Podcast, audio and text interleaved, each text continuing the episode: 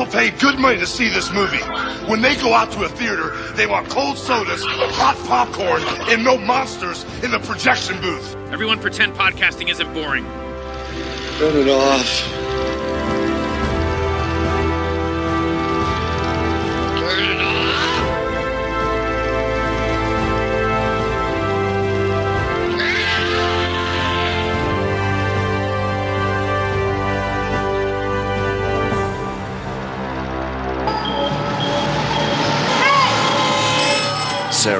Is in jeopardy. Hey, lady, how about it? Stay with her. Help her, for she has begun to feel the awful horror of the hunger. John Blaylock, the hunger has given him everlasting life. Until now, pray for him. Miriam Blaylock. She feeds one day in seven on the unsuspecting, and soon she will turn into something that you will never be able to forget. No matter how hard and how long you try, fear her. What have you done to me? Forever and ever. And life signs terminate right here.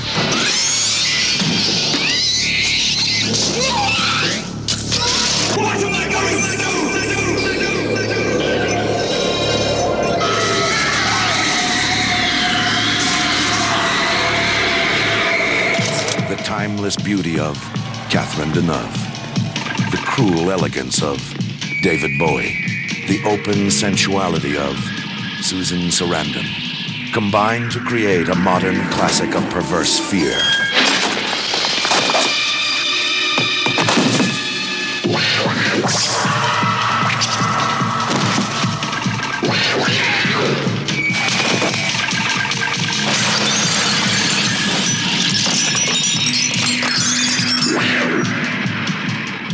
Haunting, mysterious, sensual, strange, perverse, riveting.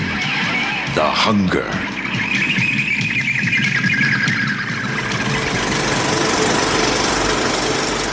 Welcome to the projection booth. I'm your host, Mike White. Joining me once again is Ms. Christine Makepeace.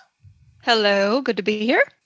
Also back in the booth is Ms. Kat Ellinger. Hello. We conclude Shocktober 2022 with a look at Tony Scott's The Hunger. Based on the book by Whitley Strieber, the film stars Catherine Deneuve as Miriam, a being that's lived thousands of years.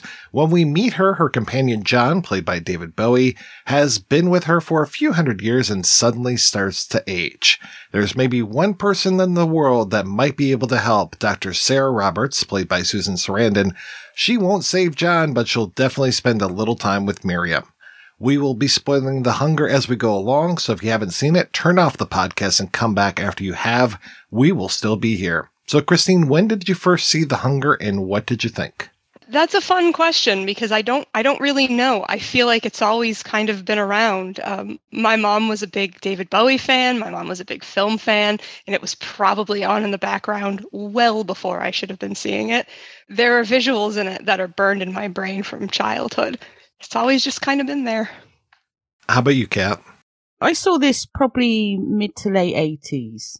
So I was in my teens. I thought it was boring. I just didn't connect to it at all. I just didn't get it at all. I love that Bauhaus were in it, but then this kind of existential, slow, sort of abstract, you know, film comes along and I was watching stuff like Fright Night and The Lost Boys and, you know, that kind of vampire film. And so I thought, oh, this weird, like, weird vampire film with David Bowie in it.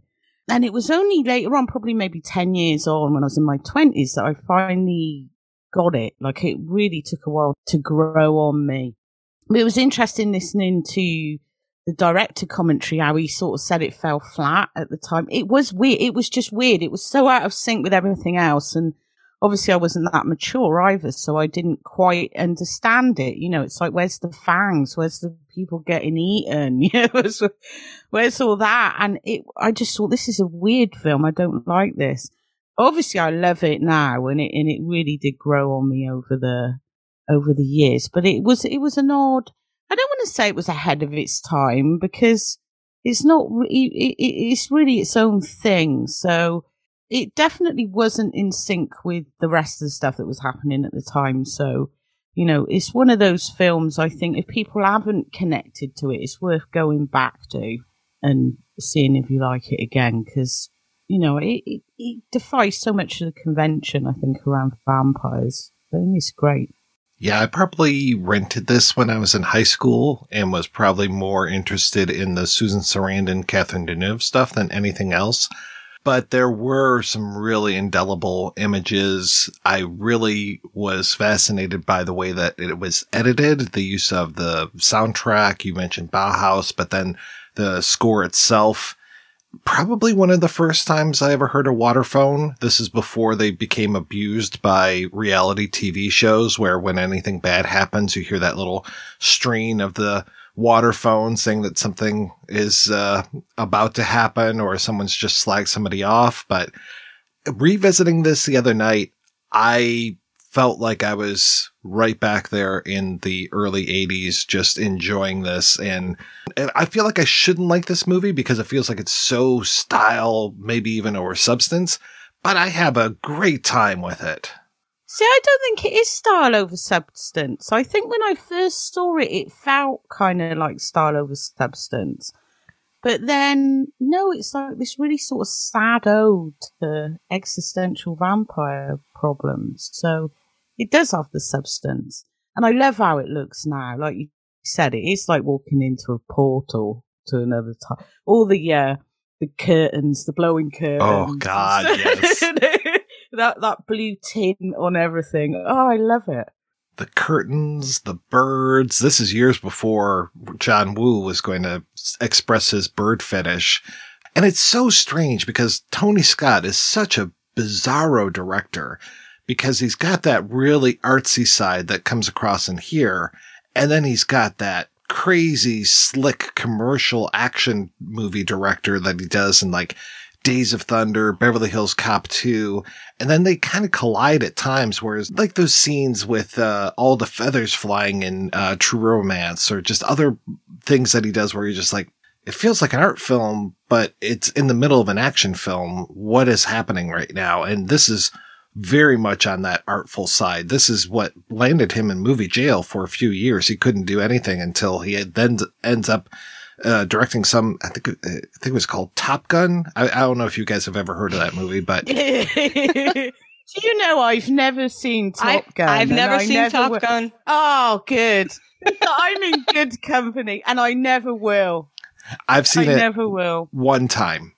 Saw it in high school. Never went back didn't revisit it, didn't see the sequel. What he did for, I think he says on the audio commentary, what he did for like lesbianism in this movie, he did for homosexual men in Top Gun with that volleyball scene.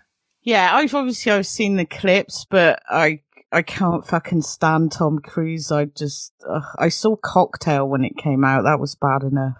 He's saving the movies. He and his ex-wife are saving movie theaters right now. Please stop. Yeah, Tony Scott's a weird one, isn't he? He is. I forgot he did Beverly Hills Cop too. Is that the one with Joe Pesci in?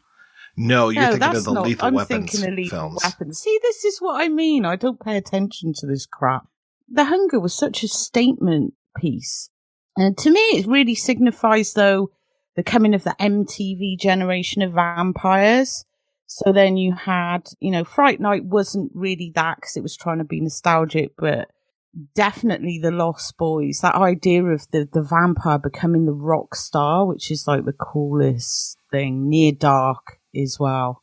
This was the first one, although I'm not sure if that's what he's actually was going for, although he'd been working in, in music videos, obviously, hadn't he? But it was like suddenly vampires became cool in a very modern way. It does start with the hunger, even though I never gave it that credit at the time. I don't think. And obviously with Bowie in it as well. He was like a, you know, huge, huge. Well, he's always been huge, but in the 90s, everyone forgot he existed. And, uh, you know what I mean? He was, pe- he was at his peak then around this period. Tin Machine left a little to be desired sometimes. It was, and it wasn't even Bowie. It was one of the guitarists who was at Adrian Belew. I just couldn't stand his guitar playing. There's also dancing in the streets that everyone forgets as well. which they played in the theater when I went to see Teen Wolf. So I don't know why. See, everyone's like, "Oh, the '80s was so cool, man." There are lots of examples why they weren't. They weren't. Yeah, they weren't that cool. People do it with the '90s now too. I'm like, I, I, I was know, there. I'm it was like, not that cool. Mhm. '90s were definitely not cool. No. I love the editing style of The Hunger, and I love this opening where we're going back and forth between basically three things. We've got Bauhaus playing, we've got Miriam and John, the Deneuve and Bowie characters, who are really giving off a swinger vibe as they're at this underground club looking at these uh, this other couple take them back to the house and then when they start to introduce the third storyline of the monkey murdering the other monkey this movie does not shy away from shock cuts when it comes to audio either there are a lot of great things where we've got one thing happening on the soundtrack and then we were just cutting into it kind of abruptly and I really appreciate it. the screaming animal that comes in in yeah you can really tell this i i always think that the music video is is cinematic. It is its own sort of form of experimental film but it's kind of discarded i guess by cinephiles as if it's not legit. But if you look at someone like gaspar noé today huge background in music videos uses music videos techniques in his films. And I think it's totally legit and it's really interesting because it's such an experimental medium. In the early 80s was when it was really taking off. I love music videos, not as much as Heather Drain. Heather Drain's like the oracle on music videos. she's, she's seen them all. But you can really see that influence that he was bringing that into cinema. And it's almost like a silent film. The first sort of 10 minutes, you don't really get much in the way of dialogue. It's all images, it's all cuts, and like you said, the use of this sound, and very much like a mini. It could be a Bauhaus music video. And I think that was why some people didn't see it as legit because I often see that next to his name, oh, like video director, as if that somehow made him lesser. But I, I find this part in, um, history where it's all coming together, like films, music, videos. It's all sort of, you know, you've got bands making these films like The Wall, for, for example, you know, you've got this whole crossover. I didn't realize the cinematographer on this came from Breaking Glass, which is another really good example. So it totally feels in that spirit. But I think that whole, oh, music video thing was used at the time by certain journalists to say, this is somebody who doesn't know what they're doing. It struck me as so cinematic, like watching it back now. It's pure cinema because there's no dialogue, no nothing. You don't know what's going on, but yet you know everything that's going on. It's also one of the sexiest openers to any film ever. That seduction. But then it's got all this violence in it and this crazy sound, and it is perfect, I think. If anything, though, then then the film sort of settles down and it doesn't really. But that opening is just like, yeah, It is one of, and this is might be controversial, but it is one of the best openings in in cinema. It's perfect, and I completely agree with the. We shouldn't be speaking negatively about music videos. They are mini movies. If anybody listens to me on social media, I scream about uh, music artist The Weeknd a lot in his music videos, and they're essentially like little horror movies. And it, it just, I think there's a grand tradition of making beautiful cinematic masterpieces in these little three, four, six minute shots. And I, I, I, I truly agree. I don't think it's appreciated enough. I don't want to be a party pooper, but I don't think that Tony Scott directed music videos. I think he was purely a commercial director before he did this. Did he not? I thought he did music videos. I'm there going, he, do, he uses, definitely does a lot of music video stuff in this. That flying curtains thing was such an 80s thing. But it was also very commercials. This was also very perfume commercial, is what it felt like a lot. Because you had the crossover then of music videos and commercials and then into film. It was like a, it was like a weird brave new world for a, for a slight moment there, like a decade. and then it all got separated off again, and people go, "Oh no, no, no, that's not." But you'd get like really big names doing commercials then as well. That's when Fellini started doing commercials, which was nuts in the eighties. When I want to say Deneuve was like the face of what Chanel or something, and then she's all dressed in Yves Saint Laurent in this again. And these Yves Saint Laurent outfits, we talked a little bit because she was dressed by YSL in Belle de Jour as well. So these outfits are wild. And that outfit at the beginning at the club where it's almost like a little army hat that she's wearing and those tiny little sunglasses and Bowie's in his sunglasses. We've got a lot of people wearing sunglasses at night here and they're the swinger couple from Europe who are just like, mm, oh, Ann Magnuson. Yeah, why don't you come on back to my place? Ann Magnuson, almost completely unrecognizable in this. And John Stephen Hill as the dude as well. But it's just like, wow, I had a hard time. And then, yeah, it's great when they've got those Ankh pendants around their neck that double as knives and the way that we yeah to your point we don't see fangs we just see the those entering the body and then tying that to the fangs of the monkey. And just that we have this visual rhyme between the monkey and David Bowie, especially later on when we see this rapid aging happening. Very smart stuff. Can I just intersect? I'll come back to this. He did direct music videos, but it was later on. I knew he'd done music videos, but he did fucking Danger Zone for Kenny Loggins. Well, that's also because of the movie, because of Top gun. But he also did one more try for George Michael, which is a lovely video. Yeah, so it was mixing my time timeline up. I want to say that costume of Miriam though. Every year I see women dressed as Miriam for um, Halloween. I always love to see women dressed as Miriam, but it's so iconic now. The little hat. She almost looks like a weird, perverse flight attendant or something, doesn't she? like, and and then you just see you see that look emulated so much now because she's become such an icon just from that one scene which just shows you how strong the visuals are in this film that they just you know resonate. Uh, but i'm always seeing women doing halloween as miriam and it's always like yeah i couldn't pull it off. I can't believe i just said kenny loggins. Sorry i feel a bit ill now. It's okay. Kenny and i have a long history. It's all right and it's through the attack, the animal attack, that we get to know Sarah Roberts, the Susan Sarandon character. Kind of nice that she's a doctor, that she seems to know her shit. She's seen on TV later being interviewed. She's got this book about aging and genetics that's going on. I really like her character, though she doesn't have a lot to do. I wish she had a little bit more than I'm a doctor and Cliff DeYoung is my boyfriend. And it took me a long time to realize that they were boyfriend girlfriend, really, until he shows up at the house and looking for her. That is a lot more prominent in the book, very detailed about what this research is they did, but it's almost written from the boyfriend's point of view, which is interesting because you don't see a lot of the boyfriend in this. He's like this very, very marginal figure in the background, whereas in the the book it's written more from his point of view and Miriam's point of view as they are observing. Um, and there is a lot about this research, you know, how they want to find the, the cure to aging, and there's a lot of stuff in the clinic.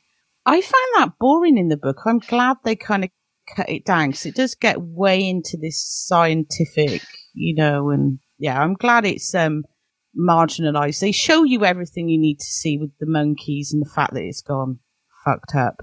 But the monkey thing, there's a lot about that monkey thing at the beginning, but like pages and pages about what went wrong with this monkey, and they're talking about it, and it is a bit. Yeah, I'm glad they sidelined that a little bit in this because it does get a bit of a chore.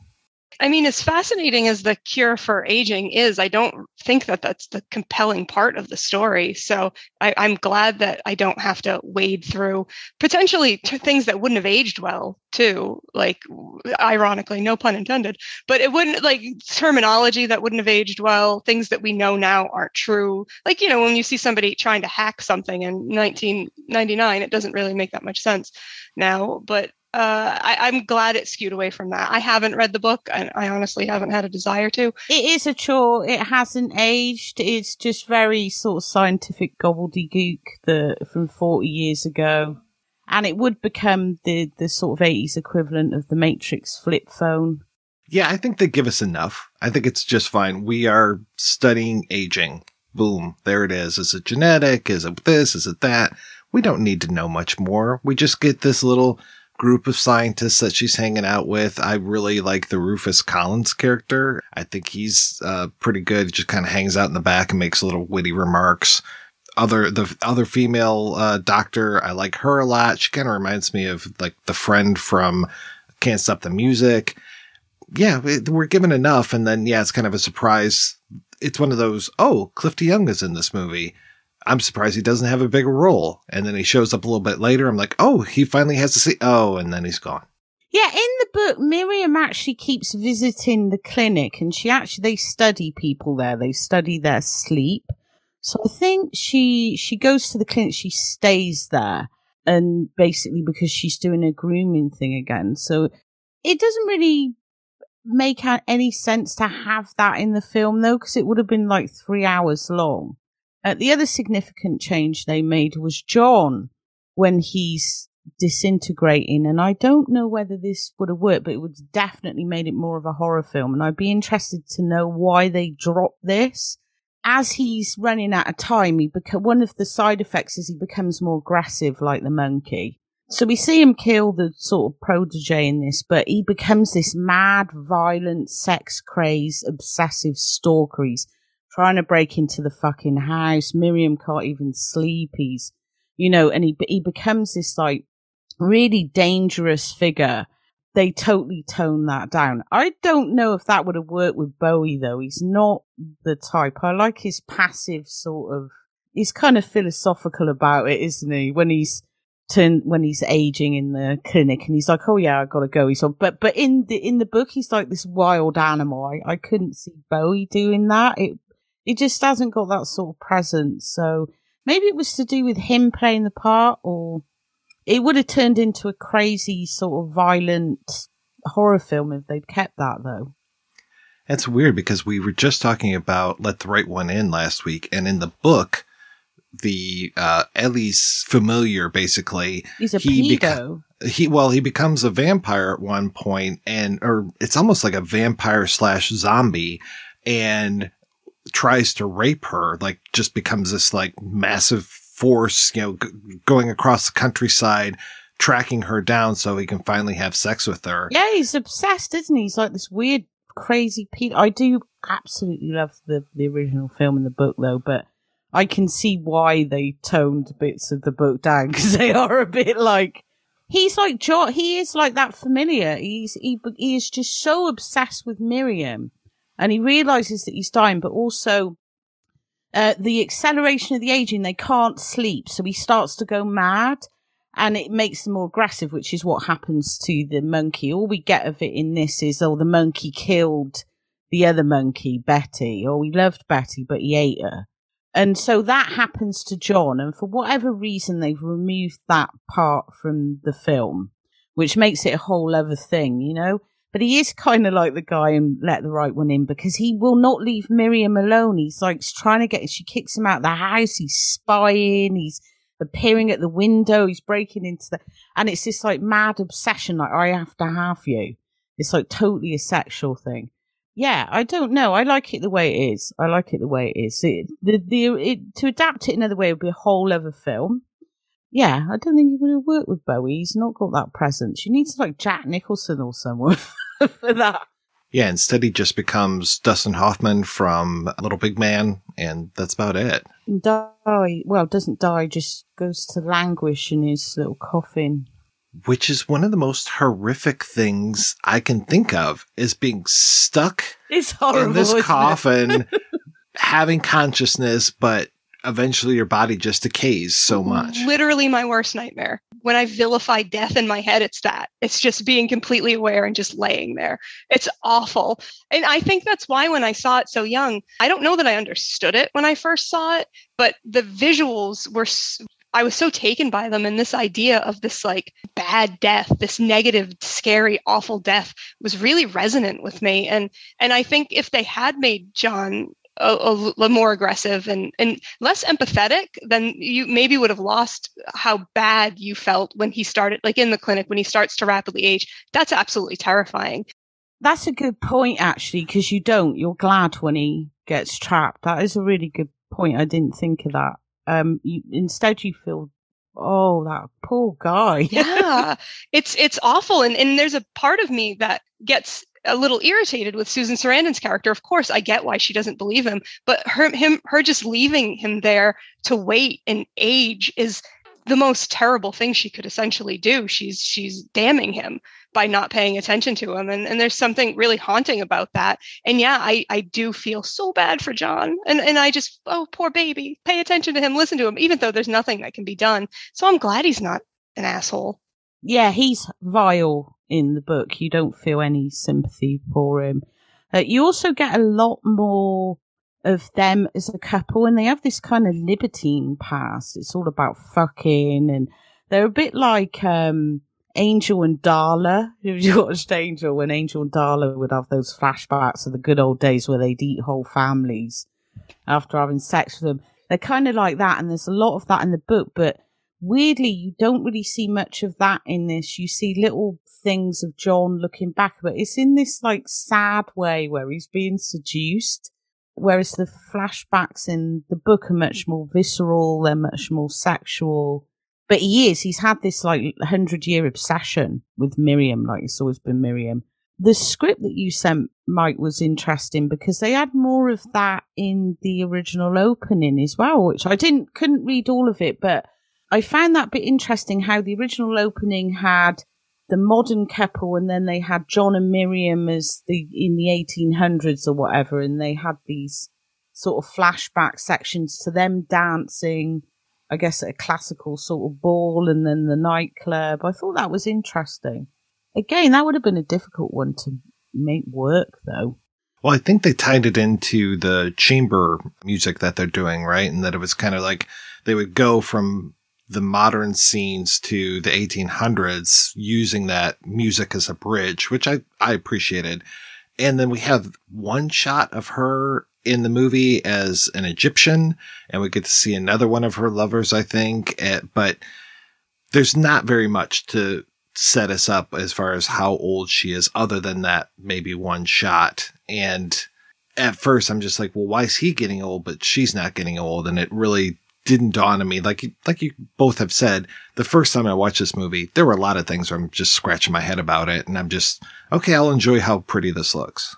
Yeah, in, in the book, there's so much more about her um, background. She is really kind of like Vampire Lestat, just not as cruel. But she's come from this ancient time. You get this backstory about when she's turned. She rescues these crucified guy off a cross and takes him in as her first lover and they always die. So it's a lot more explicit. It's a lot more, you know, explaining every single thing. Oh, this is what happens to the monkey's DNA and this is what's happening to John. And, you know, it does really over explain it, which I guess it's a novel. And so a novel is a totally different, you are going to get much more explanation in a novel. Whereas I appreciate seeing the film before reading the novel because I really like the mystery of it all. You know, like you said, you only get little flashes. You get one of her in Egyptian. Now that there's like a, that's a whole chapter in the book, the Egypt years, you know, and all these various lovers that she's had as well, and the fact that she'll groom one while she's waiting for the other one to die, but never tells them. She never tells them what's happening. Whereas in this, John seems to have an awareness of what's happening, which is makes it even more sad like he knows he's sort of resigned to it, whereas it comes as a total shock to him in the book, and then he gets angry. He gets like really angry about it. Whereas this John is kind of like, well, you know, you gonna get next? I almost wonder if there should have been more at the beginning to to show the normal relationship between those two because we start at the club and then after the death it feels like it's very immediate as far as like, oh, I'm not sleeping or I'm not feeling right. It feels like he's going to that clinic really soon thereafter. There's not a lot of this is how we live together. Yeah, that is the book though. That is the that does happen in the book, but they don't go to a club. They go to a house um, and they kill this young girl and it's been planned. And John realizes something is wrong straight away because he doesn't get his, his usual revitalization. He can't sleep. But like you said, I think with this sort of slower pace, I don't think it works as well in that case. It would have been nice to see more of them around the house and stuff. You get it in the book through flashbacks through all these uh, John thinking about their life, stuff like that. You don't really get it in this, so you don't really know much about them as a couple. Uh, whereas in the book you get much more of that. But it does pretty much start with him thinking, shit, something's wrong. Like, I, I don't know what's going on. But it becomes then more about Miriam going to the clinic because she wants to find this cure. She thinks this doctor will be the one that can stay with her forever. Because it is very much like, is it Strieber? He said in his interview with you that he read Interview with the Vampire. Obviously, a big part of Interview the Vampire is that existential, you know, if you're here forever, who spends that time with you. And so you get this abusive relationship. I know I said I hated Tom Cruise. I love Interview the Vampires top five film for me. And the fact that he's in it, I don't, I don't know. It just, it's a, it's a complete contradiction. But the book is, the films like that, the book is like that. This idea of, uh, would you spend it? Who would you spend it with? And so you get this very, suffocating sort of character, the vampire Lestat trying to make this Louis stay with him forever and blackmail him and manipulate him. And so Mi- Miriam does seem like a, a bit of a progression from that character in the book. You don't see as much of a manipulation in the film though. Like she is really manipulative in the book. Not to the point that Lestat is. Lestat is become like a sociopath. He's, he's not, yeah. Whereas she she still has a lot of feeling, like she does a lot of feeling for John, but, she, but she's very narcissistic. She's very much about, well, who who is going to be with me? I can't be on my own, so I need to get this doctor because this doctor can cure herself, and then I'll get my forever companion. So it, it is very much a. I can see the influence of interview in in it but it goes in a slightly different way. I think Strieber then brings all this scientific stuff into it and all this other stuff, all this other weird ass esoteric stuff. Well, I don't know if it was apocryphal, but I thought I heard Tony Scott say that he was interested in doing an Interview with the Vampire and then ended up doing The Hunger. That went through so many hands. It wouldn't surprise me if Scott was was on there at one point because they were trying to get that made from like when it came out in 76 the the and i think was it paramount owned it? They had all these different Lestats and it was like a whole thing yeah. i remember the dream casting of that you know where it was like oh well we can have this person and this imagine that you know but it was probably all the way back to like well we'll have burt reynolds as Lestat. And we'll have clint eastwood as louis they were going to have Alain Delon at one point, I think. Alain Delon was one of those people, yeah. But but it was um yeah, that wouldn't surprise me actually. Tony Scott would have been good, but on obviously the the one that came out by Neil Jordan's Perfection, so but it's the same thing, isn't it? That idea of the vampire as this immortal who is lonely, and that goes back to Sheridan Le Fanu's Carmilla, which is all about loneliness and it goes back to in film Dracula's daughter, although you don't see it an awful lot until later on. And Daughters of Darkness, when I wrote my book on that, I did quite a few parallels to The Hunger, because The Hunger seemed like the natural successor to Daughters of Darkness, because in that you've got this age old Bathory who's kind of washed up and bored and needs a companion, and she's looking for a new companion, and you know, it's the same thing. This um aristocratic entitlement and also this uh, sort of narcissistic love, which I which I really like. It's sick. It's got a sick feeling to it. Somebody's gonna keep you, and then they're gonna put you in a coffin for eternity. and she really wants a new companion very quickly. There is no rest between here. And like you mentioned, she was kind of already grooming, and I use that word intentionally. No, it's total grooming. Alice uh, Cavender, played by Beth Ehlers. And I found it inter- interesting in the audio commentary how Tony Scott talks about how he tried to make her more um, androgynous, that her haircut was like a boy style from the time. And I was just like, well, that that's kind of interesting because I mean, Miriam, she's not a human. So there's no real loyalty between men and women or anything else. So I was like, oh, well, that's kind of interesting that you're going for this with this Alice character. But man, it's one of those like, she's so annoying in this movie. I wish I liked her more. I like Alice. She's She's got moxie. She's sassy, big She time is. sassy. She's She's got this wide-eyed thing going on. She thinks she's very cool because her best friend is this very rich, learned, fancy lady. And I think like that's I would totally have that vibe if I was friends with Miriam. Wouldn't you though? If you had Miriam became your friend when you were like thirteen, that would be like everything, wouldn't it? No, You can hang no one could tell me anything. Yeah. she's interesting because again in the book there's a lot more about her and this this whole plan so it, it's not so much that miriam wants her young but she thinks john's got a few more years so she's starting she thinks if i start with one who's quite young this time and i train her up and i educate her i can get the perfect acolyte it's all very manipulative and then of course john kills her I like that she's quite innocent because it's like the lamb to the slaughter, isn't it? That scene. That's one of the few scenes where you actually get sort of horror tension because he's the wolf in sheep's clothing and she thinks he's just this old man and she's talking about John. Oh, you know, you look like him. You've got his eyes. It's like little Red Riding Hood. Oh, oh, I'd never noticed that before. And she notices these little, little things about him, which is cool. And then he just kills her and you get that little that is so music video. The blood across the yeah, somewhere Meatloaf's like, I want my residuals. slow motion blood shh, across the musical notes. The Alice character is really what motivates the Dan Hedaya character, this Lieutenant Allegrezza, who basically doesn't really even need to be in this movie. I love Dan Hedaya, but man, he doesn't need to be here at all. So he comes in once and then you don't see him for the rest of the film, and then he comes in at the end just confused and stands in that room confused.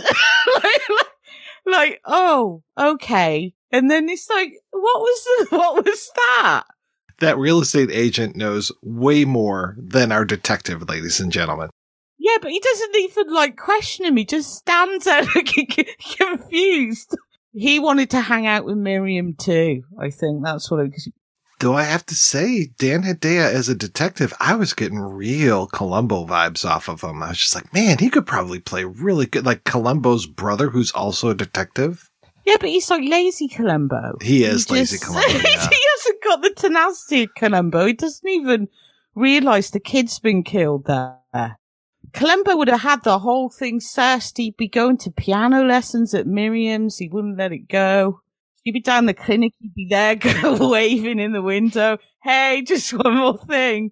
He did have that sort of look, though. I guess that New York sort of urban. Deta- I don't know if that was deliberate. Yeah, he really tries to ground the movie in New York, even though this is so obviously not New York here. Kind of an any town, it feels like, more than New York, even though, you know, I could pick up a few London things as we're going along. And then the end of the film, I'm just like, where the fuck are we at the end of this movie? No, I'm glad you said that because this time, because you'd sent over the script, um, there's a, I wrote this down actually. So in the script, they, they're actually in England at one point and there's this whole thing about a flashback and you can see road signs, obviously, as they're traveling to London and it starts in Tewkesbury and then Chipping Norton. Tewkesbury's eight miles down the road from me and I was like, oh my God, like why is Tewkesbury in this fucking script? It's like this tiny little town, but it would have probably been a village then. But I was watching the film and I was thinking, with that in mind, because I'd made a note of it, and thinking, where is this film? Like, where is it supposed to be?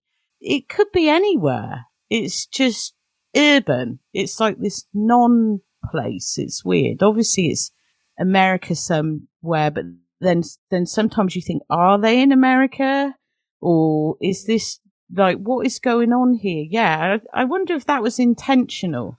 I'm wondering if that's how Rufus Collins got into the movie because he's almost always in British movies. If he's just one of these American actors that lives in Britain or a British actor that can do a, a spot on American accent. Throughout the audio commentary, Tony Scott's just like, yeah, we're trying to find American actors and really make this into an American film. And I'm just But like, it doesn't feel like an American film. That's what I mean. It doesn't. Apart. That's why when the cop comes in, it is a bit like, oh, are we in New York? What? What's this? And then he goes again. He's gone.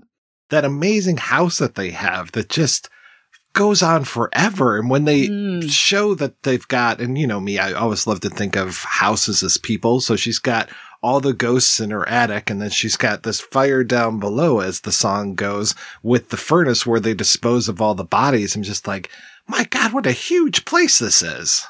the size of the house really took me out of the that New York feeling. But there were some times where I bought it, and then other times where it was jarring. Like, oh wait, this we're we're we're in America. This is this is supposed to be like urban New York. But uh, to me, that kind of added to it because of that ethereal nature of Miriam and John. Like they kind of are timeless, ageless, placeless, and it felt like. It, when when Dan Hedaya shows up, it is really jarring for many reasons. Uh, but to me, that was almost like it regrounded it. Oh no, this is reality. This is a real place that you know people live and have lives. It's not just this this vampiric opera that these two are living out like in this real world. It, it, it- so i think it adds to it. I don't know if that's intentional because i did listen to some of the the commentary and it was clear that he scott was concerned about like eh, we need this america new york but i don't think he actually achieves that. But i think it's fine. I think it's fine No, it is very much sort of out of place, out of time, isn't it? I think that adds to it because you're not really quite sure. The book is definitely more American. There's like a European section and then there's an American section. Whereas this was all over the place. But I like that. I like that it's kind of weird in that way. That you, you're not really quite sure what's going on. But that house, man, I need that house. That how much would that house be if it was in New York? Like forty-five million. million Yeah. Million? You might be going up into the billions with this Yeah. thing. This is fucking crazy. As of this recording, I haven't recorded the um, interview with Michael Thomas, the co-screenwriter on this. I am so curious why, because Kat, the screenplay that you read was by James Costigan, who ended up switching his name to Ivan Davis on this screenplay, which he had done before uh, for a few mo- movies. Um, Haywire, uh, The Corn is Green, Broken Vows. So more towards the end of his career, he passed away 2007, but his last actual credit was 1988 with Mr. North. But I don't know why he changed his name for the screenplay, and I don't know what Michael Thomas brought to it because the screenplay that we read feels very close to what we get, as far as I was concerned. Yes, I, I read through it and it was interesting. It was only like that opening really, and um, I was wondering whether they had like more John Psycho in it. Well, I didn't. I didn't get to read the whole thing, and I will. I'll go back to it because I love reading screenplays. But yeah, some of the descriptions and the descriptions of the characters and everything was very spot on. So it is interesting when you see these different drafts and stuff and who made the decision and why. You know, some of it could be budget, some of it could be this. I did want to talk about this though in the like trajectory of, of vampires because it's the go that time and place thing. The thing that always I always end up talking about 1970 and 1971 in vampires because it was when you got the whole lesbian vampire cycle kicked in off the back of Hammers the Vampire Lovers, which was a period film. But you then got all these European filmmakers and people like they did the Velvet Vampire, but you basically got loads and loads of low budget filmmakers came in. They didn't have budgets to do period vampires. So They started to make vampires in our time. Count Yorga was was a leader in that, and it was like somebody picked up a, a rock and said, "Oh, hey." Vampires are immortal, so we'll just have them now. Like, why are we doing all this period stuff? They can just be now. But the interesting thing about those films is the vampires always felt out of place with the time because they were this ancient thing, sort of trying to fit in, but not really quite getting it. And that interview the vampire is kind of like that. The fact that Louis has lived through all this time, but he doesn't feel part of the time, whereas Lestat has adapted. He's adapted over the years to each generation, but Louis is kind of stuck in this past. And it was only really with the hunger, and then you got the Lost Boys and Fright Night and things like that, that you suddenly had modern vampires, vampires that actually understood what was going on. And they weren't this weird sort of relic that that was out of touch and from this like majestic and ruined thing, you know, they're this sort of old fashioned thing from the past. They were actually very much part of now. And I was trying to think, and it, and it does start with the hunger.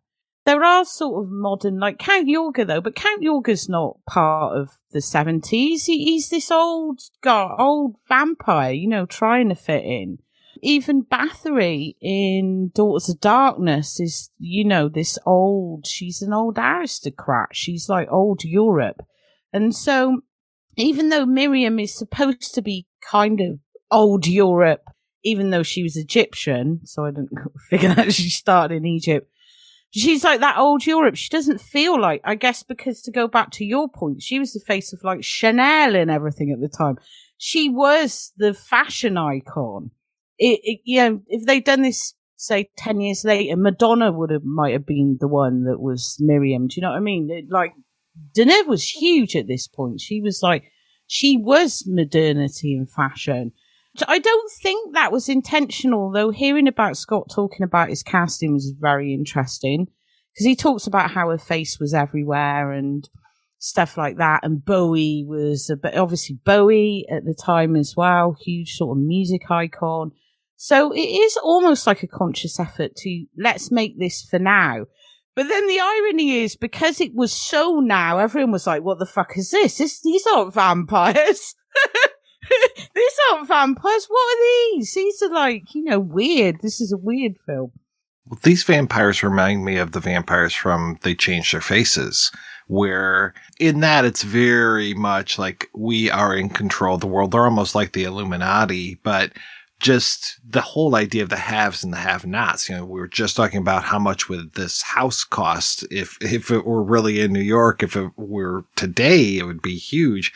She has accumulated wealth and and corpses in the attic, but she's accumulated wealth through all these years. That moment when Susan Sarandon walks into the house and we see the statues and the artwork and the busts and all this, and it's just like how much does she have? It feels like she has done very well for herself. What about you? Me? You would think me mostly idle, I'm afraid.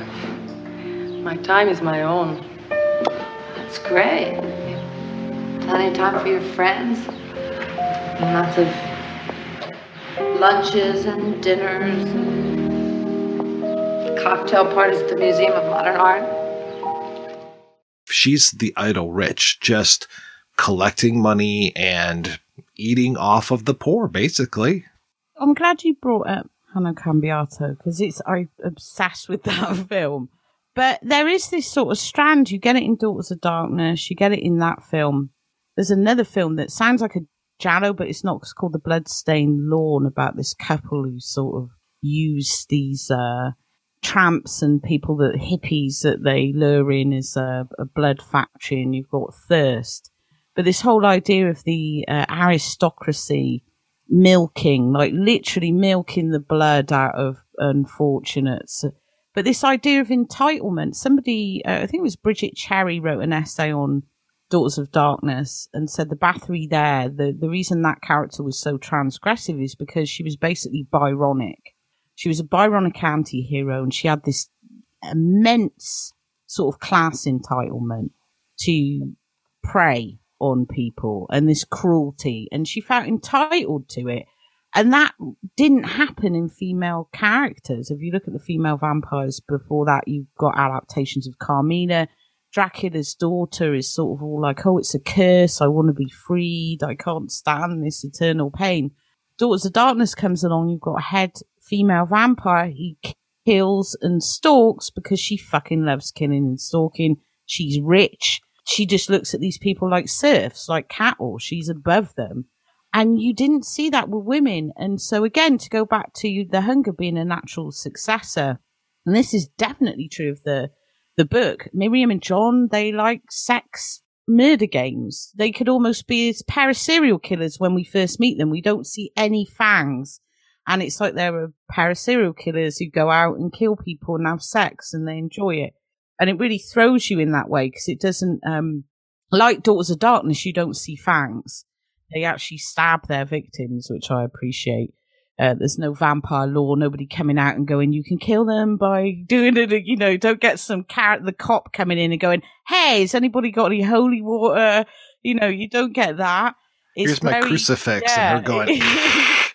so there is this like immense sense of like the libertine and this class entitlement that Miriam has, which I love. I love that in female characters.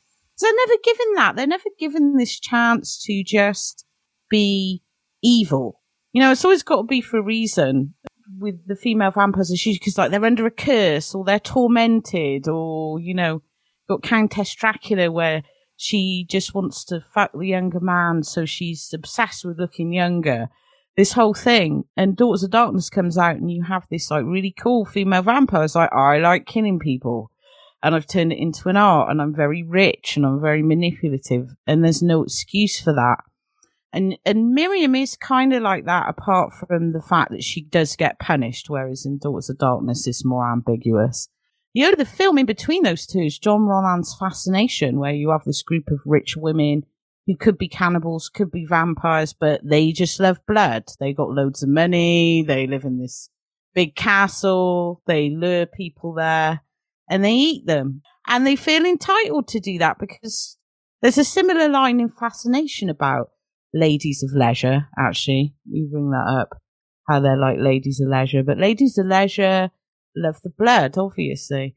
So I really appreciate that. There is more of it again in the book about Miriam sort of, um, she isn't from aristocracy, I don't think, because she's so old. She's accumulated massive amounts of wealth. So even in the Egyptian times where she's rescuing people off crosses, she's got this big villa and all these servants and, you know, she's just living the life, man. Normally it's like the male vampire comes in, you know, Count Dracula and he's like, you know, biting the women. It's all about his power. And then the women turn into these like brainwashed sort of minions who get staked in, in the first 10 minutes. They're always the first to go, hissing in the corner. I do love those old Hammer Draculas, obviously, but it's like, yeah, but then you get these like really cool, like Daughters of Darkness, where you got Delphine Seyrig, another massive French actor. Maybe it's something with the French, but in these amazing ball gowns with feather boas and short.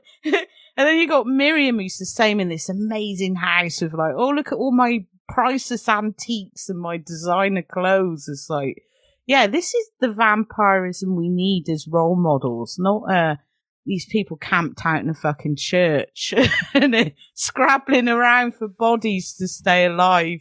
I think it's worth thinking about, and I think that probably is why it, maybe it played so different in the 80s as it as it does now. There's things that it that that movie is doing that are now extremely common. Like it's not surprising to see it's not it, and it's it's refreshing to see a different version of of of vampirism. Like and that's something that media now actively tries to do. Oh, well let's have let's have this, you know, oh, they don't actually holy water doesn't matter. They can go out during the day. And I think though as you kind of said Kat, there were we were still in the infancy of the modern 80s vampire of the modern vampire and I don't know if if ha- not having those tropes present, the the holy water, the sunlight, the garlic. I think maybe people were like, well, I don't know what this is. I, this isn't a this isn't a vampire because that's not what vampires are. But now we're like, oh, it's so refreshing to see things kind of go against that grain. When we finally get to the end of the film, and I know I'm jumping ahead a little bit here, but when we get to the end of the film, I don't know what the fuck's going on when it comes to like all the corpses are coming back. It's great. I love these corpses too. These corpses look like they're right out of a Hong Kong horror film. I'm just waiting for Lam Ching Ying to show up and start putting yellow pieces of paper on their heads, but they, they just kind of menace her. And then she falls down the stairs, uh, down the stairwell and just is screaming forever And I'm like, wow, I, I don't get this. I like it, but I don't get it whatsoever. And how does this work? And then suddenly Susan Sarandon in a ending that was re- needed by the movie studio apparently was suddenly back alive. So like, okay. Living the life though, living the life. She then got the life. She got the life. You know, so yeah, we need a happier ending than this. Can we just have um, Susan Sarandon as the evil vampire with some girl that she kisses on the head? Obviously, the I like that bit though. It's like it, it is like that, and it's like this weird sort of creepy zombie movie, but as if it was in a Sisters of Mercy music video because there's curtains everywhere.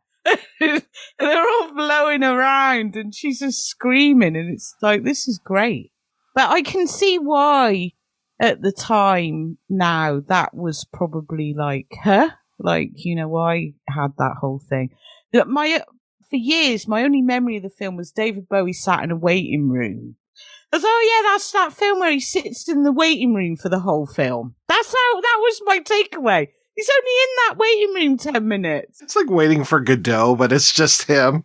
But that's all I remembered from it. I thought he was in this waiting room the whole film getting older. And then I watched it back again. I was like, hang on, he's only in this waiting room for two scenes.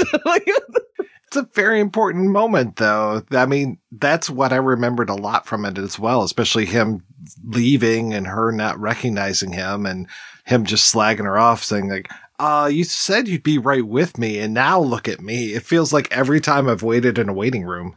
Yeah, doesn't that tap into some like deep existential shit though? Like just watching your life pass doing this inane thing.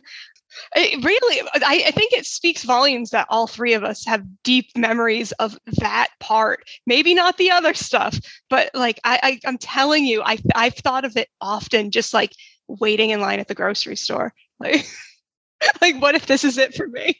what if this is my forever? we talked about being locked in your own head as being like the ultimate hell.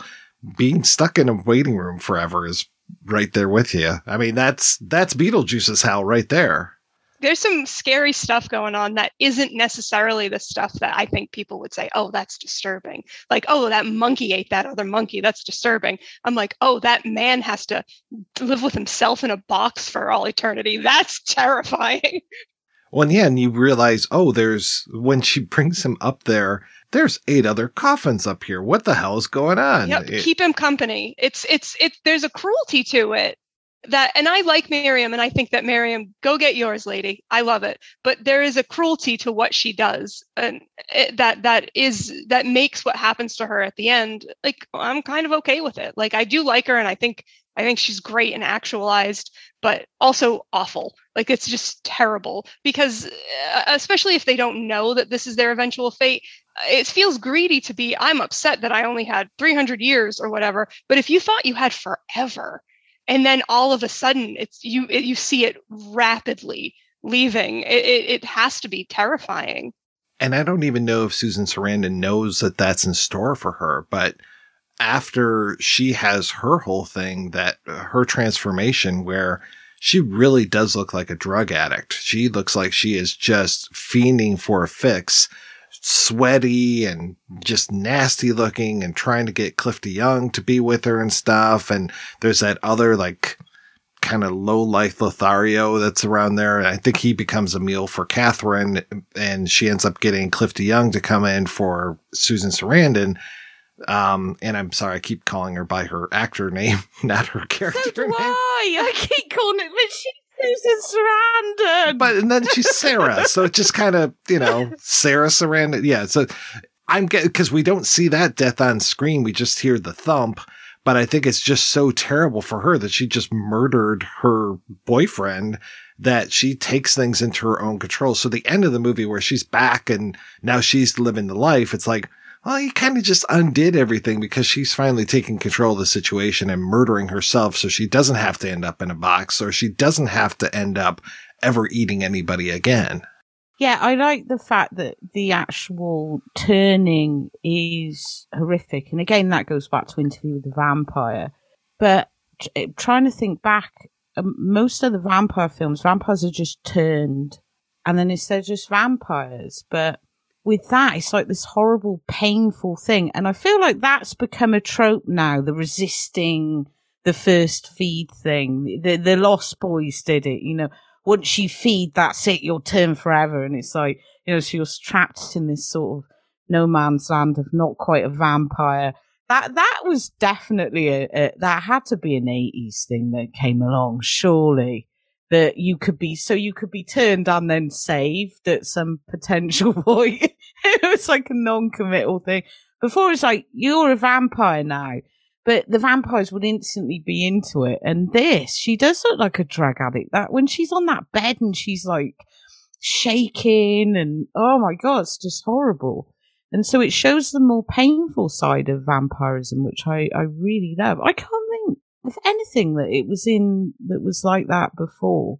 So it all starts with the hunger. I'm saying it's like Daughters of Darkness, but it is like this midpoint between that and the shift. Then you get to now, like Christine said, now we're used to that. We've got like only lovers left alive and we are the night and uh then it was like, yeah, we love the arty vampires. Where were you in 83? Come on. well, I was there, but no, I didn't see it in 83. It would have been probably maybe 89. Well, I'm just saying nobody saw it in 83. I mean, this was a, kind of a flop. And if it wasn't that much of a box office flop, a lot of critics came for it and were just like, oh, this is uh, all smoke and mirrors. And it kind of literally is. It did get written off as a sort of cheesy music video type thing. I don't think Bauhaus were as big. Like Bauhaus are like almost untouchable now, though. But then they were just like this weird little underground goth band. But now everyone's like, "Oh, Bowie's so cool, Bauhaus so cool." But at the time, I don't think Bauhaus were that revered either. So it was like, "What the hell has this weird guy done with this weird?" with esteemed actresses like Catherine Deneuve thing I love about Deneuve, though, and the thing I love about Susan Sarandon is the fact that neither of them ever took the easy route with their role, with their roles. I mean, Sarandon at this point in her career, she was like picking every oddball fucking film. I just covered Pretty Baby with her in. That was a bold choice. Play the grooming prostitute mother who sours your kid off into, you know, sex. But she she's interesting as a Hollywood person because she was established by this point, but she would almost deliberately just pick very strange films. Well, she even says that in the commentary that she just would go for the unusual choices, go for the ones, and that she really liked this because of before they changed the ending, she liked this because of the whole idea of her being a drug, a drug addict that resists the drug, that she says, no, I'm not going to live this life and takes it into her hands though I have to say, like, don't go into that commentary expecting Susan Sarandon's going to be there on, uh, be there a lot. Cause I think it's about what, 10, maybe 15 minutes that they stretch over the entire 90 minutes. They just drop in little bits. I do like that she says something like, I'd rather be in an interesting failure than a kind of I, I respect that because it was a risky thing. I mean, even though lesbian vampires was so established at this point in Eurocult, like 70, 71, you had so, so many lesbian vampire films come off the back of uh, the vampire lovers, you know, Vampyros Lesbos, Daughters of Darkness, Blood Spattered Bride, The Velvet Vampires, like loads of them. And so that was already an established thing in Eurocult, but this was a big film. This was like a Hollywood film, and you've got the lesbian vampire, bisexual vampire in it. So it was a kind of risky thing to do at that point. And she's just like, oh, this looks interesting. I'll do that. I got total respect for that. Total, absolute respect for that. Yeah, I think she's terrific in this. I always enjoy her in pretty much anything that she does. I don't know if I enjoy her Twitter very much, but whatever. Separating the art from the art. I've artist. never seen it. I've never seen it. It's best not I to. won't look. Don't go down that rabbit hole. Don't do it. Don't do it. But yeah, no, she has been in some really fascinating things over the years, and I really like her in this role. And she just seems to have she doesn't have a lot to do, but she has a personality that she brings to it, and I appreciate that. Yeah, she's only really in the last third of the film. In the book, she's all the way through the book. but she then becomes a major character, sort of, I don't know, probably about a third of the way in. But in this, she sort of really isn't. But then you don't really get much about John and Miriam's relationship either. The, like the first two thirds are really about John's death. becomes like the overwhelming thing. And that's almost like an afterthought. Whereas it's the reversal in the book. He is dying in the background and she's like, get rid of this like annoying thing. You know, she's trying and, and he's killed the protege. So she's like, oh damn, I've been working on that one for the last two years. I'll get this doctor. So she's going in and she's grooming this doctor. I did want to say with the book, I never finished it because the book, uh, nothing against the author, is entirely written through almost almost entirely written through Miriam's point of view when we're talking about the Sarah character, Susan Sarandon's character. It's either Miriam observing her or her boyfriend observing her, but it is so objectifying to the point where it was like this is this is just boring. This is just tedious now you know, just really lengthy, long, tedious descriptions of the hair on her legs and, you know, a bead of sweat on her neck. And Miriam, there's this one scene in the book, which is kind of, you get a flash of it in the film where she's hiding out in the flat. But she's like in there sniffing the fucking toilet and shit. It's like, I can't read it. I don't know if she actually sniffs the toilet, but she's, you know, she's acting like a stalker. And it's like, there's so much weird sort of male fantasy in this. It, it's just like a bizarre, even though Miriam is supposed to be a female character and Strieber said, oh, you know, it was empowering. You feel like you're reading a straight guy who is observing this woman who knows nothing of women, not a woman. I know she's not supposed to be human, but not a someone emulating a female then an alien or whatever she's supposed to be emulating who's been around for hundreds of years would understand women no a complete alien male being is what this reads like because it is written by a guy so i couldn't finish it and i'm glad that's not in the fucking film that's what I was about to say because it feels alienating because you just have because I, am going to call her Susan Sarandon's character too. Susan Sarandon's character is is not in it a lot, but she has she has a presence. She's she's in the film. The film has a lot to do with her and the way she acts and interacts with these other characters. So to only observe her through like other people's eyes, I think really undercuts that character. It's anno- it becomes annoying and obviously, I knew the film well before I went to the book, and so I knew the Susan Sarandon as that character. But it was like I can't imagine this. This character just seems like you know this thing that is observed from a distance by other people who basically want to fuck her. Uh, and it became so irritating. I I just abandoned the book. I enjoyed the bits of the book where it told you about John and Miriam and their weird little tales of what they got up to in the 1800s and you know that felt a bit like interview with the vampire. But then when it got into that it was like oh this again. Like another five fucking pages of miriam staring behind a thing and i don't want to read this. I just don't i can't. And i i rarely put down a book so yeah sorry if you're listening to this I feel bad saying it though because it did give birth to this beautiful film which I love, and so I don't like to diss.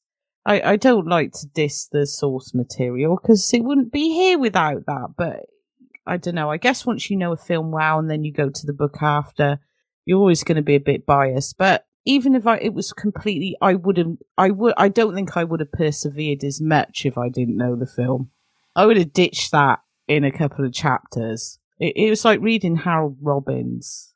I didn't read the sequels that are out there for this book, but I read a lot of the reviews. It seems like the third book is reviewed a little bit better. And I find it interesting that the name of the book is, um, Lilith's Dream, A Tale of the Vampire Life. So, of course, Lilith, we'll be talking more about Lilith in a couple weeks here when we talk about, uh, Nightmare Alley. But you know, this whole use of Lilith's name is kind of interesting, though the last vampire from 2001, the reviews of that just nobody could say anything good about that book. So I'm kind of hesitant to start that one. Um, I couldn't even finish the first book. I'm not going to read another two. it's interesting they don't make more of the whole Lilith thing in this actually, and the um just the goddess thing. You know, because if you look at the origins of vampires, they all go back to like Lilith and Lamia and this idea of the dark goddess, and th- that is kind of hinted in the novel because you don't really. I don't think you really get to know her origins, but it's some. You know, it's not what we traditionally think of as a, as a vampire, I guess. I think he's going for that other species thing. Definitely this mis- mystical. Well, I, am not saying aliens, but some. You know, it's it doesn't seem as rooted in that that Christian stuff that we get usually with the vampire. So there's no churches, no crosses, no. But to see the whole dark goddess thing, that would have been a good thing for Miriam, I think, like to bring more of that out. It's hinted, isn't it? And she's got the little Egyptian necklace thing, and but again, it's left ambiguous for this. It's interesting in the book. They talk a little bit about Miriam's mother, who's Lamia, and I'm not sure if she's supposed to be the Lamia of Greek myth, but Lamia is an interesting uh, yeah, exactly. Figure. Lilith and Lamia were like the two prototypes for the what became the vampire. You know, these succubi, dangerous, powerful figures, not these like sort of weird little hag types or acolytes to a male force or things like that. They were seen as dangerous. Um, I got a whole book actually on Lilith and Jewish mythology, and it's fucking amazing. Throughout every country and every culture, there is always a cautionary tale told to children, a tale of a monster or a demon that preys on those who misbehave. And today that tale is the story of Lamia, or Lamia, the ancient Greek equivalent to the boogeyman. Lamia was not always seen as a monster though. In fact, it's quite the opposite. She was a queen in the region of Libya and the daughter of Poseidon. She was loved and admired by many, including Zeus. But like many of the women that Zeus loved, Hera became extremely jealous of the queen, and when Lamia and Zeus had children, she began to plot how she would remove the queen from the equation. What Hera did to Lamia does vary. In some stories, she kidnapped and killed her children, and in others, she made Lamia kill her own children. This punishment alone was not enough for Hera, and so she made it so Lamia could never sleep, cursing her to endlessly walk the earth, mourning for her lost children. Lamia, being driven mad, attempted to gouge out her own eyes, but she was unable to do so, she had gone from a respected queen, with loving children, to a hermit like figure, ridiculed and shamed by the people that once respected her so dearly. There is like hints of it, but he doesn't really go that. I think um, I've I've heard little bits from Strieber, and he seems to have like an interest in all that, like mythology, and you feel there's an attempt to kind of tie it to that rather than this more biblical notion of the a vampire is this conception of sin because it's always about the vampire as sinner, isn't it? Or the vampire as a, a, proxy of a satanic figure, which is what Christopher Lee became. He became more like the devil as the Hammer films went on. Um, and they're seductive and they're this, but it's very much, and, and you do feel with Strieber that he's trying to do something different. He's trying to link it to like ancient tradition. She's been around like all these centuries, but it doesn't really get into the the nitty gritty of it. It doesn't really. I would have liked to have seen more of that. I think that would have made it different. You know, it it sets it up to go that way, and then it gets to where we meet Sarah, and then it just becomes this endless voyeurism, and you're like, you know, the stuff in Egypt was actually interesting. More of that. I don't want to be watching someone spying on someone in a toilet.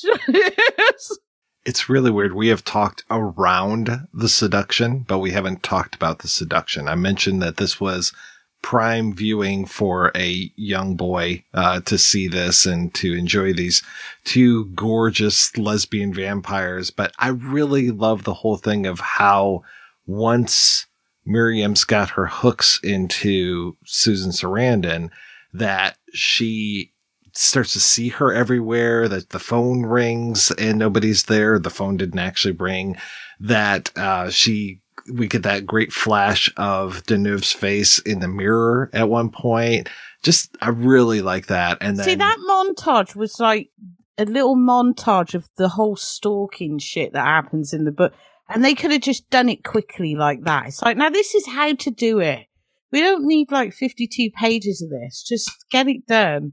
Well, and for me, it doesn't even feel like she's really stalking her. It feels like this is just Sarah projecting and thinking about Miriam nonstop and not being able to get away from her thoughts. So I didn't even picture that it was actually Miriam there stalking her Yeah, she's all. like spying on her. She's sneaking in. But I tell you what, it reminds me of in this case is more Carmilla and this idea of and Sheridan the family's Carmilla. Carmilla can infiltrate her victims' dreams, and she can sort of manipulate them that way. And so she sticks to her victims, and they become obsessed with her in this almost romantic way. And it's all about that this manipulation and and with Carmilla it's all about that she wants the companionship but she's also slowly feeding off them and killing them. But she has this compulsion. And so it, it does recall Carmilla in that way but it's interesting that scott never brings Carmilla up from what i can remember on the commentary and there is bits of it in it it's, it's almost as if she appears in dreams to her because Carmilla can just penetrate people's dreams. She can like fuck with their head. She's got these mind powers. She can do all this stuff. And outside of the Velvet Vampire, that's rarely used in Carmilla. So, like Dreyer did it, but he did a very weird take on Carmilla with an older lady vampire. It's not really used in that way. So I took it as that. But then knowing the book, I could see it was also condensed this um every everywhere that Sarah goes, Miriam is there. She's turning up at the hospital and staying as a guest. She's watching her on this camera. I think there's a scene in the book she's spying on her in the room and she's staring into the camera, and it's all very like that. Uh, so I'm glad they condensed it because it works a lot better. And it's creepy as well. That face in the mirror is creepy. It's like, it's like one of the few jump scares in the movie. and it manages to keep the focus on on Sarah instead of if it was a true stalking kind of sequence, it would it would we would be focused on Miriam and and I like that we get to spend more time with Sarah and see how she's reacting to I guess this like you know kind of spell that that Miriam's put her under and, and we get to see her relationship with that as opposed to just like you know someone following her or making her feel things like it it it, it, it doesn't t- it sounds like the book versus the film that that sarah's agency isn't really in, in play a lot in the book and i like that we don't we we that doesn't really come across in the movie it, she does feel like a fully realized character that that while she is being manipulated is making choices for herself and is present yeah, it is really about her reaction to it. Whereas in the book, it's all about Miriam observing. And then when she meets Miriam, she can't stop thinking about her then. To go back to what Mike said about the sex scene though, so it was after Alpha, there's a friend of mine called, Great Lee Gambin calls them het lesbians. The vampire lesbians are full of the het lesbians. So it has that. The thing I really love about that scene is how Sarandon is so fucking awkward and you can tell that she's not entirely into it, but she's kind of being manipulated into it. And so it doesn't do that whole sort of, you know, the, the more Eurocult one where you got Soledad Miranda whipping her tits out and they're all rolling on which I fucking love those films. But this feels more like, it's more predatory and Sarandon is sort of laughing and sort of it, but she's so fucking awkward as well. And I think she felt really awkward doing that scene, but it translates the scene that she's kind of somehow being manipulated into it. She's not totally into it, but she's kind of forced to go along with it. And I don't know, it gives the scene a little bit of a different, uh, a different slant from the usual. You know, it's, it's all about the predator getting their own way and tricking her into this thing, which is what it, what happens in the book.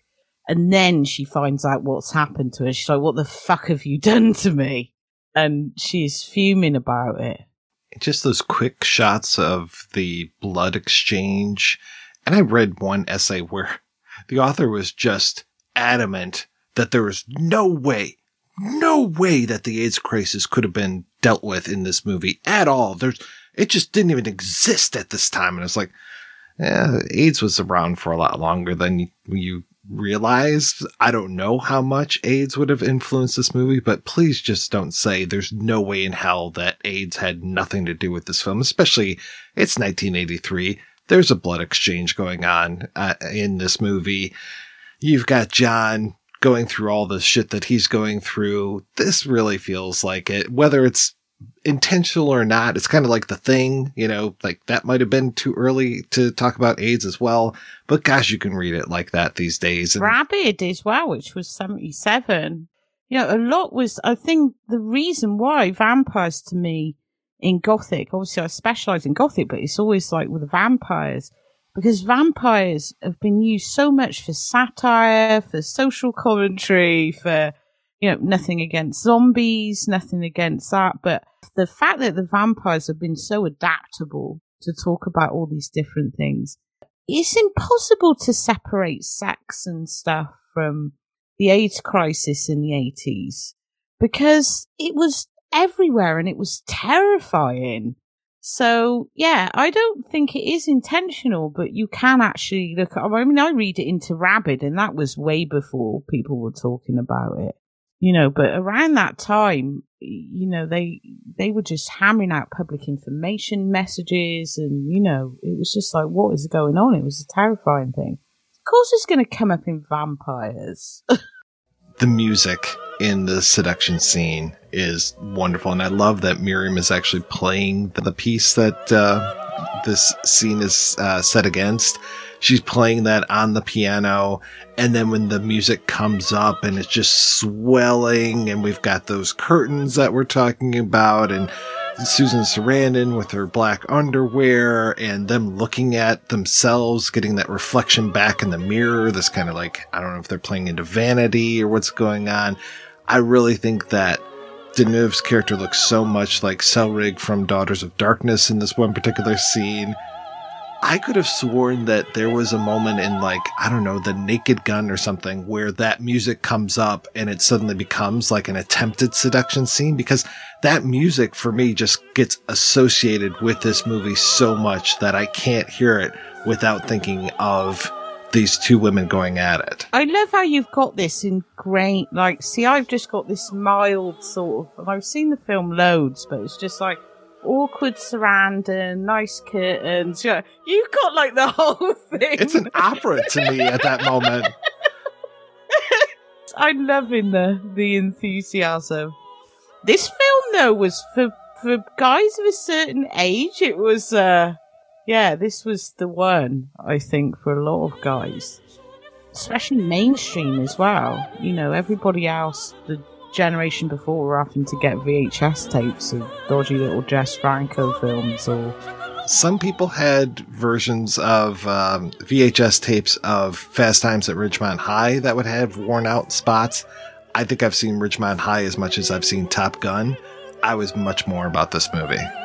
When you were talking about full disclosure, the music playing, I was trying to remember what it was. I was like, I don't really, I, but, but, but Mike's but, living every note of that music. Yeah, I love which, it. But I, th- I think that's funny because for me, I am, I am, I'm very gay. I think that the opening is sexier and ho- hotter and more like more t- t- titillating. I guess I'll say titillating. I, I've the opening for me, and I, I can tell you every beat. I know every cut. I've seen it way more than I've seen the rest of the movie. but then I'm like, wait, what is this music he's talking about?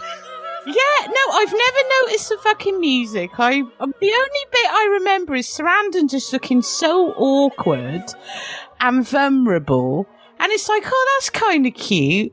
She's not really into this, but I never thought it was erotic ever. But that that opening with the leg, the thighs being opened, and the, oh, the that thigh open. I'm like, uh, see, hormones everywhere. It's like, oh my god, this is like the hottest fucking thing I've ever seen in my life. As somebody who grew up watching Labyrinth and being like like kind of low key in love with David Bowie, but not understanding it because you were too young. Seeing this then as like a, an elder teenager, I'm like, oh yeah, David Bowie. I always knew. I get it. I'm here. Yeah, David Bowie was personal for about 90% of my corruption, I think, in Labyrinth. I mean, he's basically got his cock out the whole time. Yeah, he's not hiding anything down there, that's for sure. I could re- read the year on the quarter in his pocket. It was like when me and Heather Drain talked about Labyrinth, we were talking about how we would have just ditched that kid to go and live with the goblins. It is interesting how you react to the surround because I don't read that as remotely erotic. Yeah, for me it was all all erotic all the time. You know, and it's lesbian vampire, and the the eroticism is usually within the sex scenes. To go back to Soledad Miranda, you know, Vampyros Lesbos, totally hot. This is just like this is like, and there's you. You've got the soundtrack. This to which to me is just like some non-soundtrack, like, like some classical music playing. Uh, that is that is interesting. That is interesting. I mean, the music through this whole movie means so much to me, and especially those weird, like, wow kind of noises that they'll do to just inject into things. And we didn't mention the uh, amazing pre reunion of To Live and Die in LA, where we've got Willem Dafoe and John Pankow showing up around the phone booth. And I was so excited to see just little young Willem Dafoe with that whole, how about it, lady? That moment was great. All right, let's go ahead and take a break, and we're going to play a pair of interviews. First, we'll first up we'll hear from author Whitley Strieber. After that, we'll hear from screenwriter Michael Thomas, and we'll be back with both of those right after these brief messages.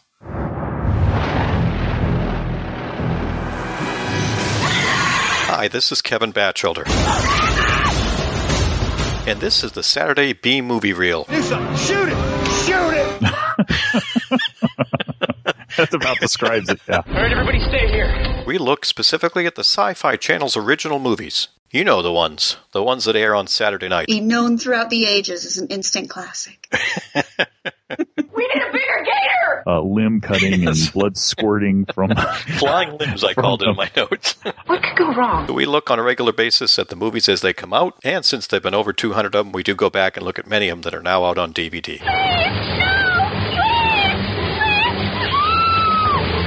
By this point, I had completely forgotten any semblance of seeing if this actually makes any sense from a plot point of view.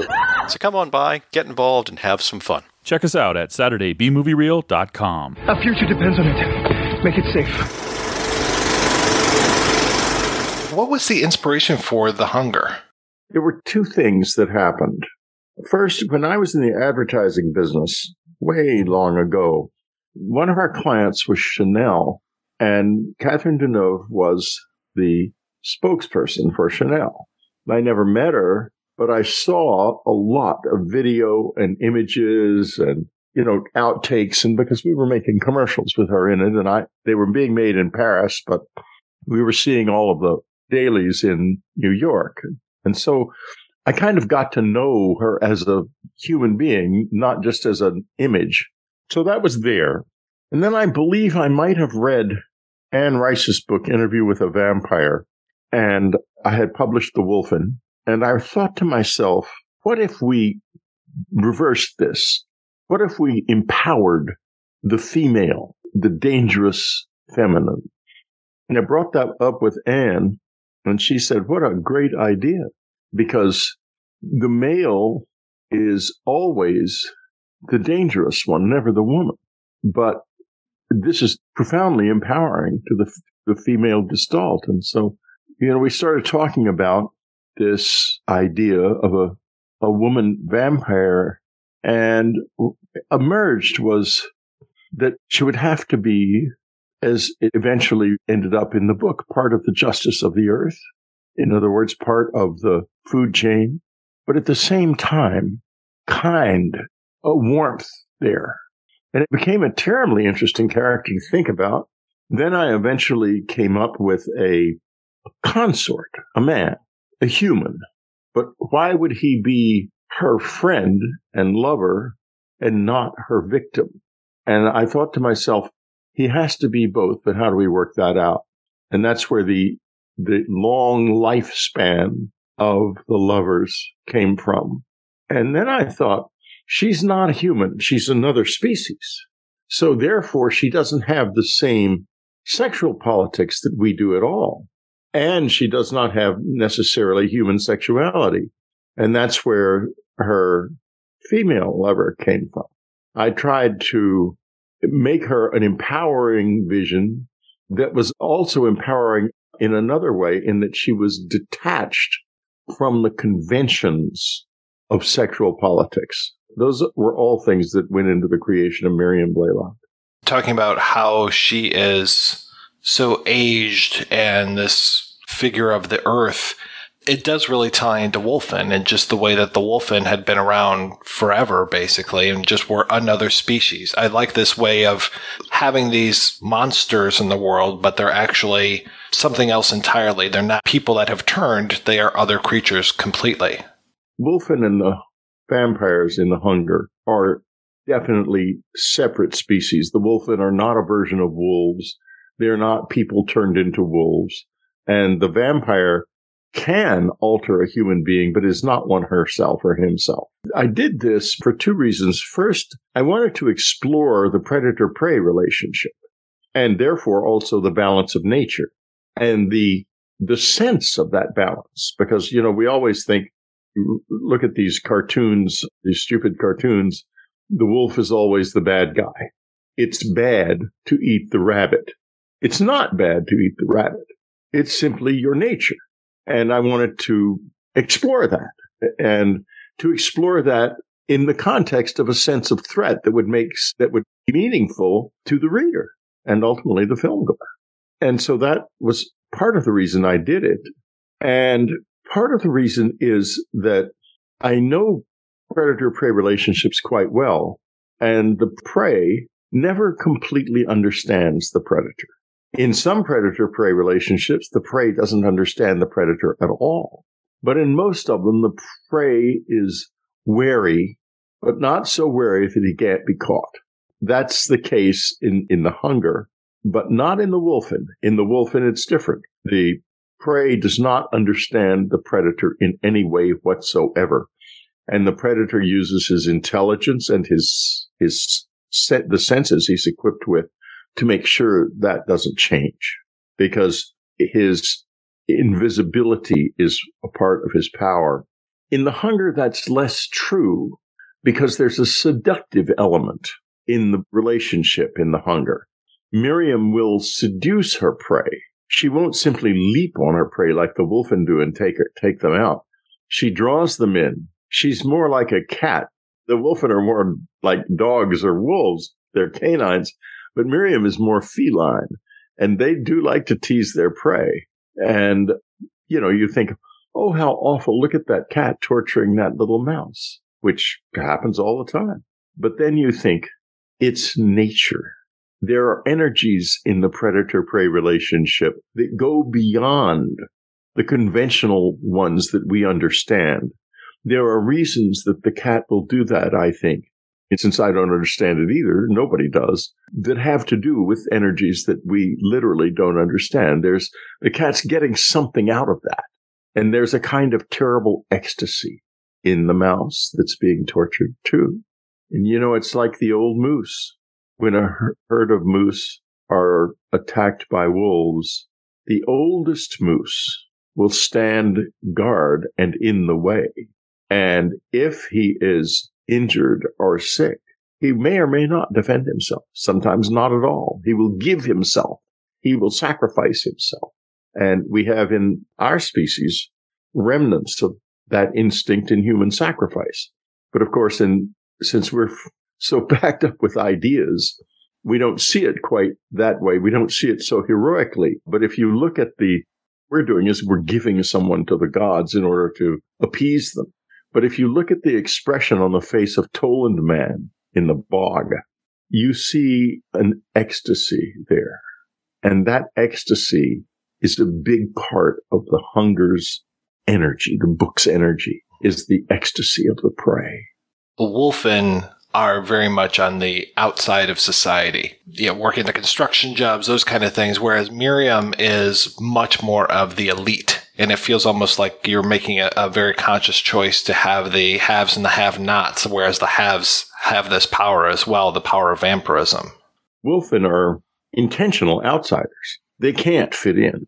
They can't fit in. You know, coyotes can barely fit in in this world. But if we saw a Wolfen outside, we would definitely know something was very wrong. So we're not going to see it. And I got that idea from two things from a story I read about coy dogs uh, who are very smart and can live in in the human world right here, and we don't even know it.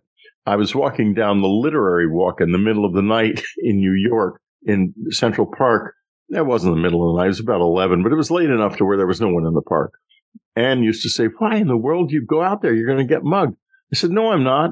No mugger. The muggers will starve to death in Central Park at night. They're not going to be any muggers there. So I was walking along and I found that I was being shadowed. And I thought, what a fool I've been. there are muggers in the park. Now I'm all alone. It turned out to be a pack of dogs, wild dogs, some big, some little, some very innocuous looking, but they were all more interested in me than I felt comfortable with. I went home and I told Anne about this the next day. And that's how the Wolfen were born. I mean, I'm digressing a little bit. I apologize.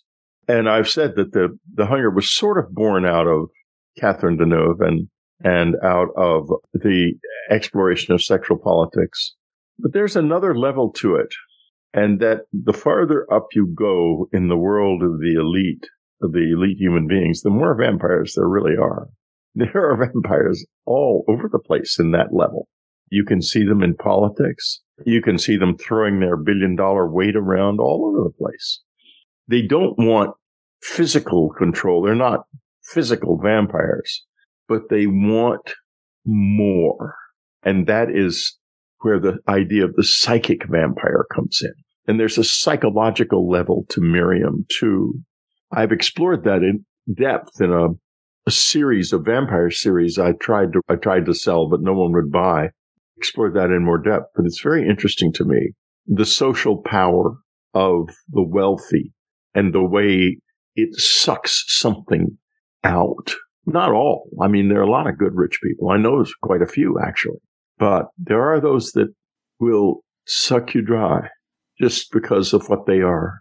You mentioned Central Park, and the thing that I really like about, well, both of these books, but especially with The Hunger, is the location and the social stratas that are on Manhattan. You know, being able to go from one side of the park to the other and seeing such a different world at times. I really appreciate what a sense of place you give these books. No, thanks. I wish I could still publish novels, but no one will buy anything from Whitley Strieber, the rectal probe man. Unfortunately, my reputation, I've ruined my reputation. So I've got a lot of novels stacked up here that I've never even showed to anybody. I think maybe one or two of them have a Miriam in them, actually. There's another one, The Last Vampire, that has Miriam in it. Yeah, I was curious why you or how you decided to go back to Miriam after 20 years. I fell in love with Miriam when I was writing The Hunger. And 20 years later, I was still in love with her. And I saw my career as a novelist getting into trouble. People were buying fewer and fewer of my books, and I could see an end. I could see a time when I would not be able to publish novels anymore. And the reason, there's a lot of reasons for it. Part is my reputation. Part is the way the publishing industry works. And you have to basically publish the same sort of thing again and again and again, or you have to be a literary novelist. And I was, wasn't. I was a genre novelist. So that's how I was typed. And I knew I could publish another book about Miriam and I wanted to write one. And I thought it might well be my last novel or close to it. So that was why I went back to her. The movie's under option. And if it actually gets made, I will go back. I will write another book I'm not going to say about Miriam. I'm going to say with Miriam because even talking here, I can feel Miriam returning in my life and saying, Whitley, Whitley, I don't, we're running out of time. You're not a vampire. You're an old guy now. You better hurry. I'm still in love. We're both in love. How soon after the book is published do the rights sell to Hollywood? Within a few weeks. I mean, there was, it was immediate. And many years later, I got the rights back. So I own the rights. Now, other people, pretty big people actually, a big production house with a deal at Warner Brothers is is interested in making it and has it optioned, and they've been working on it for a while now. Yeah, frankly, I was surprised that there wasn't a television series based on it because the world is so rich and can just go on for miles in either direction. It's very strange. There was this odd Showtime thing where they they had David Bowie in it, and it sort of looked like The Hunger, but I would have had to fight them for money and they owed me and they still do. They, they should have paid me, but it would have cost me more in lawyer's fees to get what I could out of them. So that never, never, and it didn't go anywhere anyway, and deservedly so. There could be such a beautiful series based on Miriam and the Hunger. That would be a lovely thing to see, but it's a movie that they're thinking about. I know a lot of authors are very ambivalent about their work being turned into films. What are your thoughts about Tony Scott's The Hunger? I went to the London School of Film Technique, as it was called then. It's now the London Film School. Here, Mike Leigh has a big role. He didn't then, but he did, does now. And so it's a pretty prestigious organization. It was a very good film school in a big, ramshackle, wonderful old building in Soho. But I learned loads of film history. I used to live at the BFI, the British Film Institute on the other side of the Thames, we would spend our days and nights there watching movie after movie after movie, old movies. And then we would discuss them at the film school and we would make films. And oh, it was just a wonderful year. I love the movies. So I have no ambivalence about my things being turned into movies. I was a little disappointed that Superstorm, which is such a cool title, was turned into the day after tomorrow, which is a slightly less cool title, but more meaningful in many ways. I, I can understand Roland's thinking in that regard. So, were you involved at all with the making of the film? Of The Hunger? Absolutely not. I wasn't involved in it in any way whatsoever. It was his first film, and the last thing he wanted anywhere near him was the writer of the novel. That was made crystal clear to me. So was it just serendipity that Catherine Deneuve was cast? I don't know. I recall saying to the producer that she was my choice. I don't think it was serendipity. I think she wanted to do it. I think they did show her the book and told her that it had been written with her in mind, and she believed it, and she was right to. What are you working on these days? I'm working on a nonfiction, big nonfiction book called Them, which explores the nature and aims of these strange presences that I call the visitors and that everyone and their uncle seems to think are aliens except me. And I don't know what they are because I don't know where they were from. I've never been told anything about that. But they represent the most complex human experience that we've ever come across in all of our history. And so I'm very interested in that. And I've got a novel that I've been working on for a couple of years about a changeling. And I'm writing that and loving every minute of it. What happens is I write during the day, I work on them. And then when night falls and I work on the novel. I don't, it'll probably just go in another dry doubt. I'll even send it to anyone, but I love it. So it's a, it's a wonderful experience to write. And the characters are terrific. They're not vampires or anything. It's about a child and his mother primarily. And she knows he's not who he seems to be. And so does he. And his, their struggle to be mother and son is opened up the interior journey and energy of that extraordinary relationship between a little boy and his mother is explored in this novel in a completely new way. I love that whole writing one book during the day and one in the evening or at night. That's I never I hardly ever sleep. I'm not a big sleeper. I sleep from about midnight until 3 and I meditate from 3 until 3:30 and I sleep until 6 and then I'm up and then my day starts again. I rarely watch TV or anything. I mostly just work. I sit here alone and I work. It's love. You don't do that from dedication. You do it from love. You were working on, was it a podcast or a radio series for a while? Oh, I still have my podcast. It's called Dreamland. In fact, right after we do this interview, I'm going to interview someone on Dreamland about the strange ruins from the past that can't be explained, like the gigantic granite platform at Baalbek and all these wonderful things that are so mysterious. And he's got an idea about how they were done. The podcast's been running since 1998. It runs once a week. It's called Dreamland. It's on my website, unknowncountry.com, and it is all over the place. It, has lots of viewers, lots of listeners and viewers. It's both audio and video. Well, thank you so much for your time. It is always such a pleasure talking with you. I really appreciate this. Oh, it's my pleasure too. We must do it again.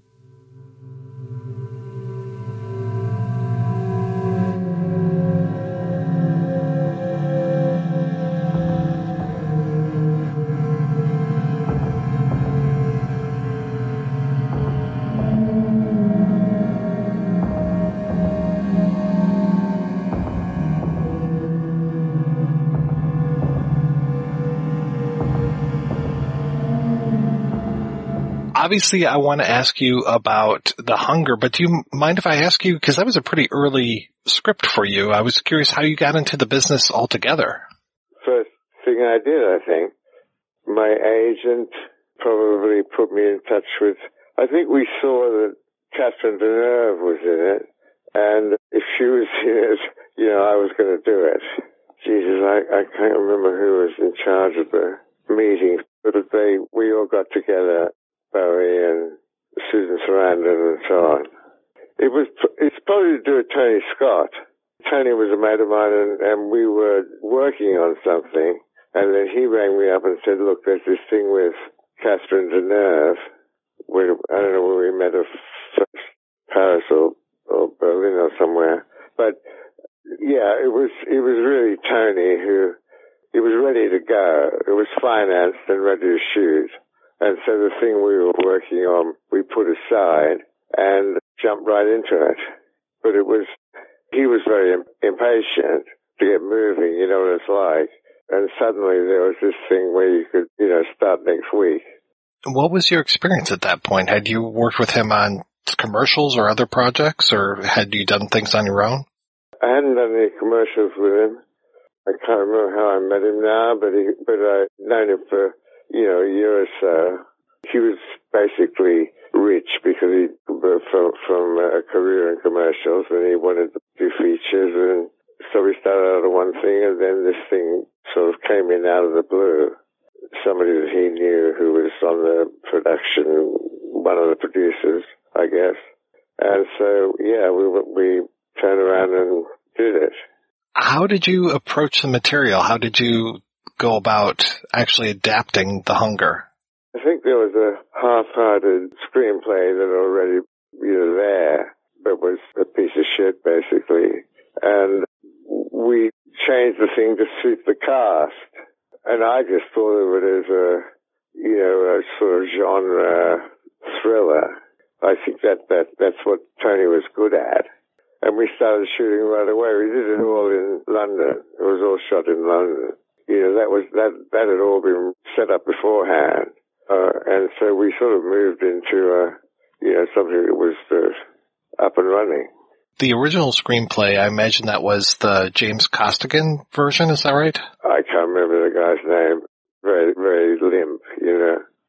We both met Bowie, and Bowie was so charismatic uh, that you knew he was like a movie star. Really and then and then Catherine Deneuve at that point was you know the most beautiful woman in the world.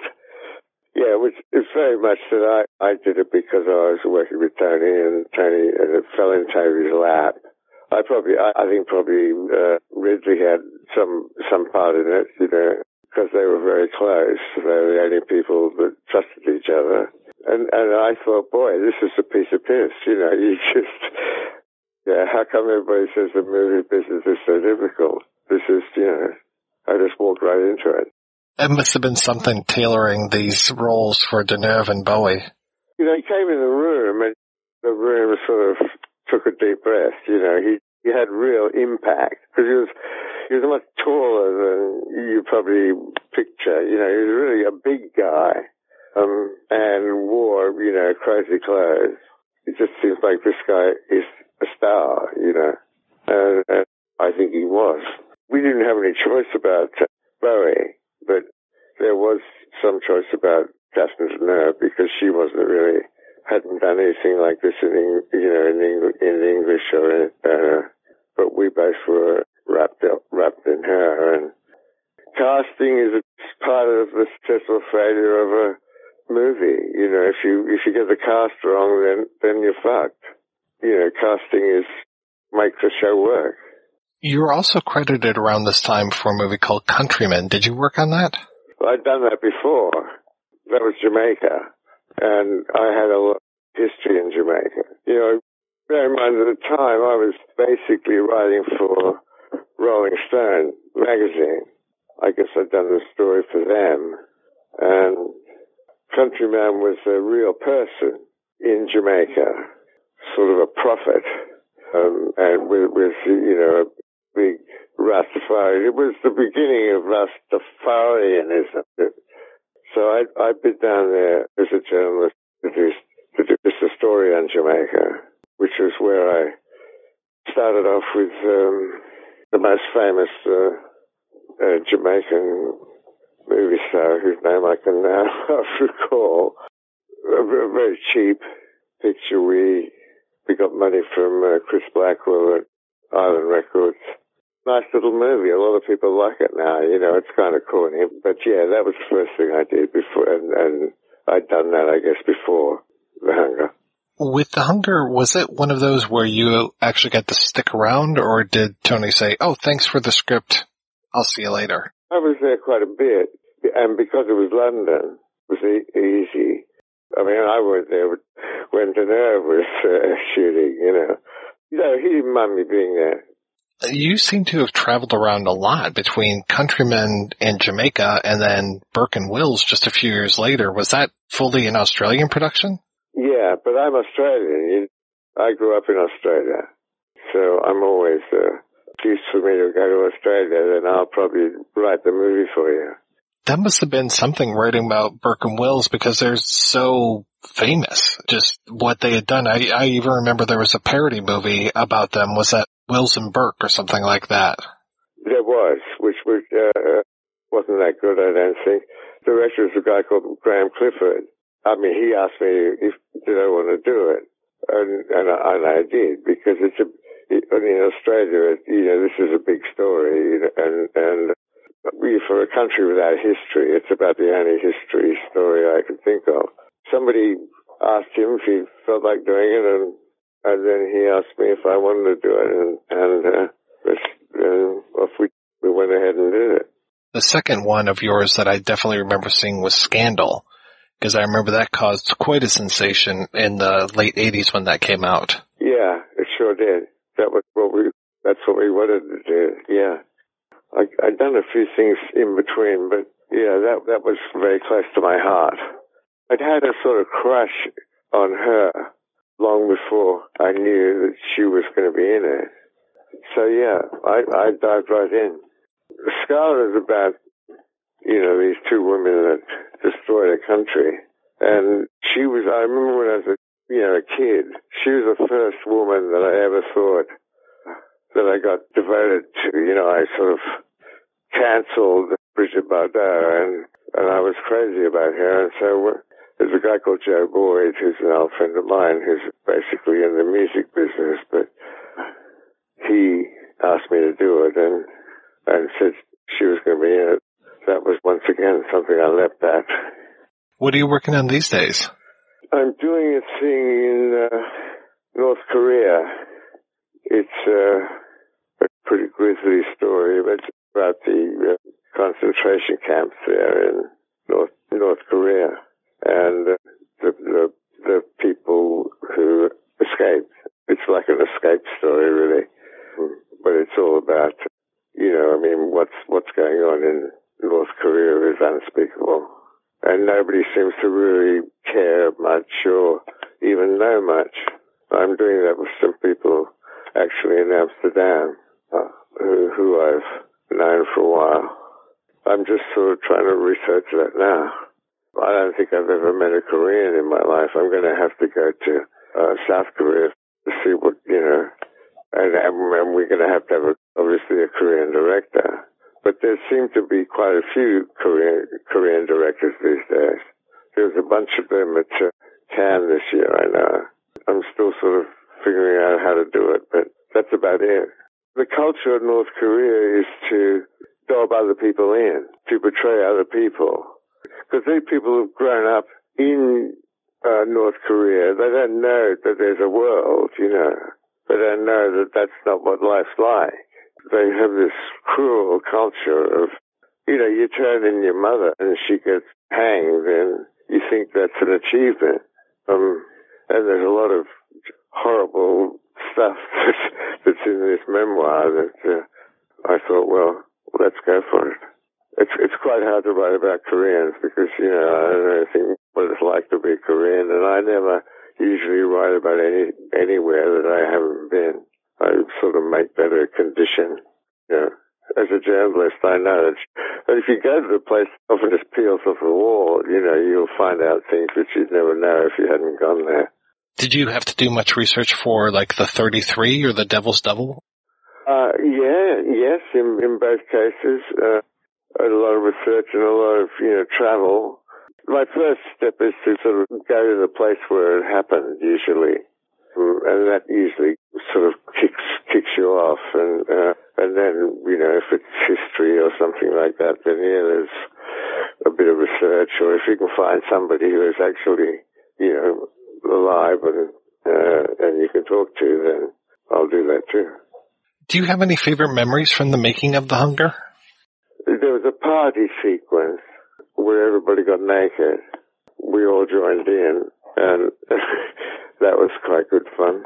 You feel very possessive of anything that you've, you know, spent a few long dark nights trying to get it right, and there's always, you know, the director always fucks something up that it, it would have been a lot better if they'd listened to me. You know, in most cases, I've been part of the production if I can be, even though I'm just sort of, you know, hanging around in the background. There hasn't really been a movie where I've been sort of banned. Well, Mr. Thomas, thank you so much for your time. I really appreciate this. I'm glad we were able to connect. Yeah, sure.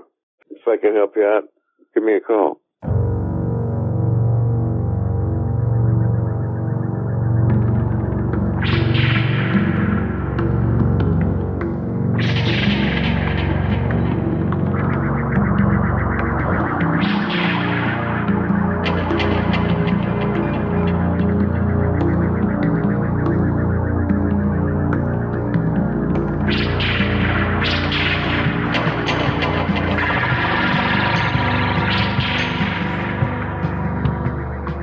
Right, we are back and we are talking about the hunger. And I think we've talked a lot about uh, some of the stuff we were going to talk about. I was, I, I had forgotten. I feel so guilty when I was talking with Strieber and I was just like, I'm surprised no one ever made a TV show out of the hunger, forgetting that Tony Scott directed and I think he produced a TV series that was on, I want to say Showtime called The Hunger. Basically, basically just ripped him off. Was just like, oh yeah, no, I'll just take the name. Fuck you. and there's at least three episodes over two seasons that have vampires in them. And I'm just like, what the fuck, man? Why would you do that? Tony Scott, he was kind of a piece of shit. I think I'm trying to remember the episode that we had Ginger Lynn on and her talking about how she was given an audition for a role. My first big audition was for Beverly Hills Cop two or three. And Tony Scott was the director. Uh, Suze Randall actually got me the audition, and I was supposed to play this actress or this uh, this waitress in in a a cafe who mistakes one of the leading men for President Ford. And it's a lighthearted, funny, silly little scene. I, you know, I hired a private acting coach and I worked for weeks on this and I get into the audition. I'm in the waiting room and the secretary, I'm wearing this little white dress that had a triangle cut out so my stomach was exposed. And the woman says to me, uh, are you wearing underwear? "Mm, this is this is this is Paramount, I think. and, um, and and it was it was a, I, I didn't know what to say, and I so I said no, I, it wasn't. And she said, hold on a minute, and she leaves the room, and she comes back and she says, well, we don't have any underwear for you. You're going to have to go in as is. Okay.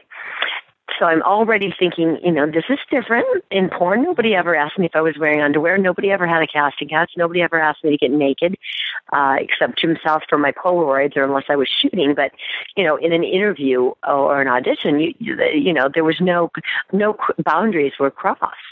Not one whatsoever. I never had a problem in, in the adult film industry. And I get into the actual room and Tony Scott is there. There are two other men in the room, and I believe a woman. And the first thing Tony Scott says to me is, um, "Can we get a topless po- or a nude Polaroid?" And I, I, I said, "No, I don't think that we need to do that." And he said, "Well, how about a topless?" And I said, "No." And he he was a little bit. He kind of brushed me off and went, "Fine, let's just read for the role." Okay, and it, he was not nice. And I, I, you know, had rehearsed this for weeks. I was ready. I played it with all my gusto, and I was spot on and felt good about it. And we get done. I go through the first reading, and he says, "You know what? I want you to think of yourself as the biggest slut in the world. You want to fuck everybody you see. That's the character I want you to play." And I stood there and I, I started to cry. And I, I said, you know what? I, I don't think I'm right for this role. And I left. And I still have the little thing that they give you when you drive onto the gate at the studio. It was my first pass to get into a major studio. And I, I saved it and I showed it to my grandma. And, you know, I was like, yeah, I'm at Paramount now. It was one of the most embarrassing, uh, awful experiences I've ever had. May, you know, they had no intention whatsoever of casting me in the film. They wanted Ginger Lynn in there, and it was a joke. You know, let's get her in here, let's get her naked. Besides sides meant nothing. They had no intentions of hiring me.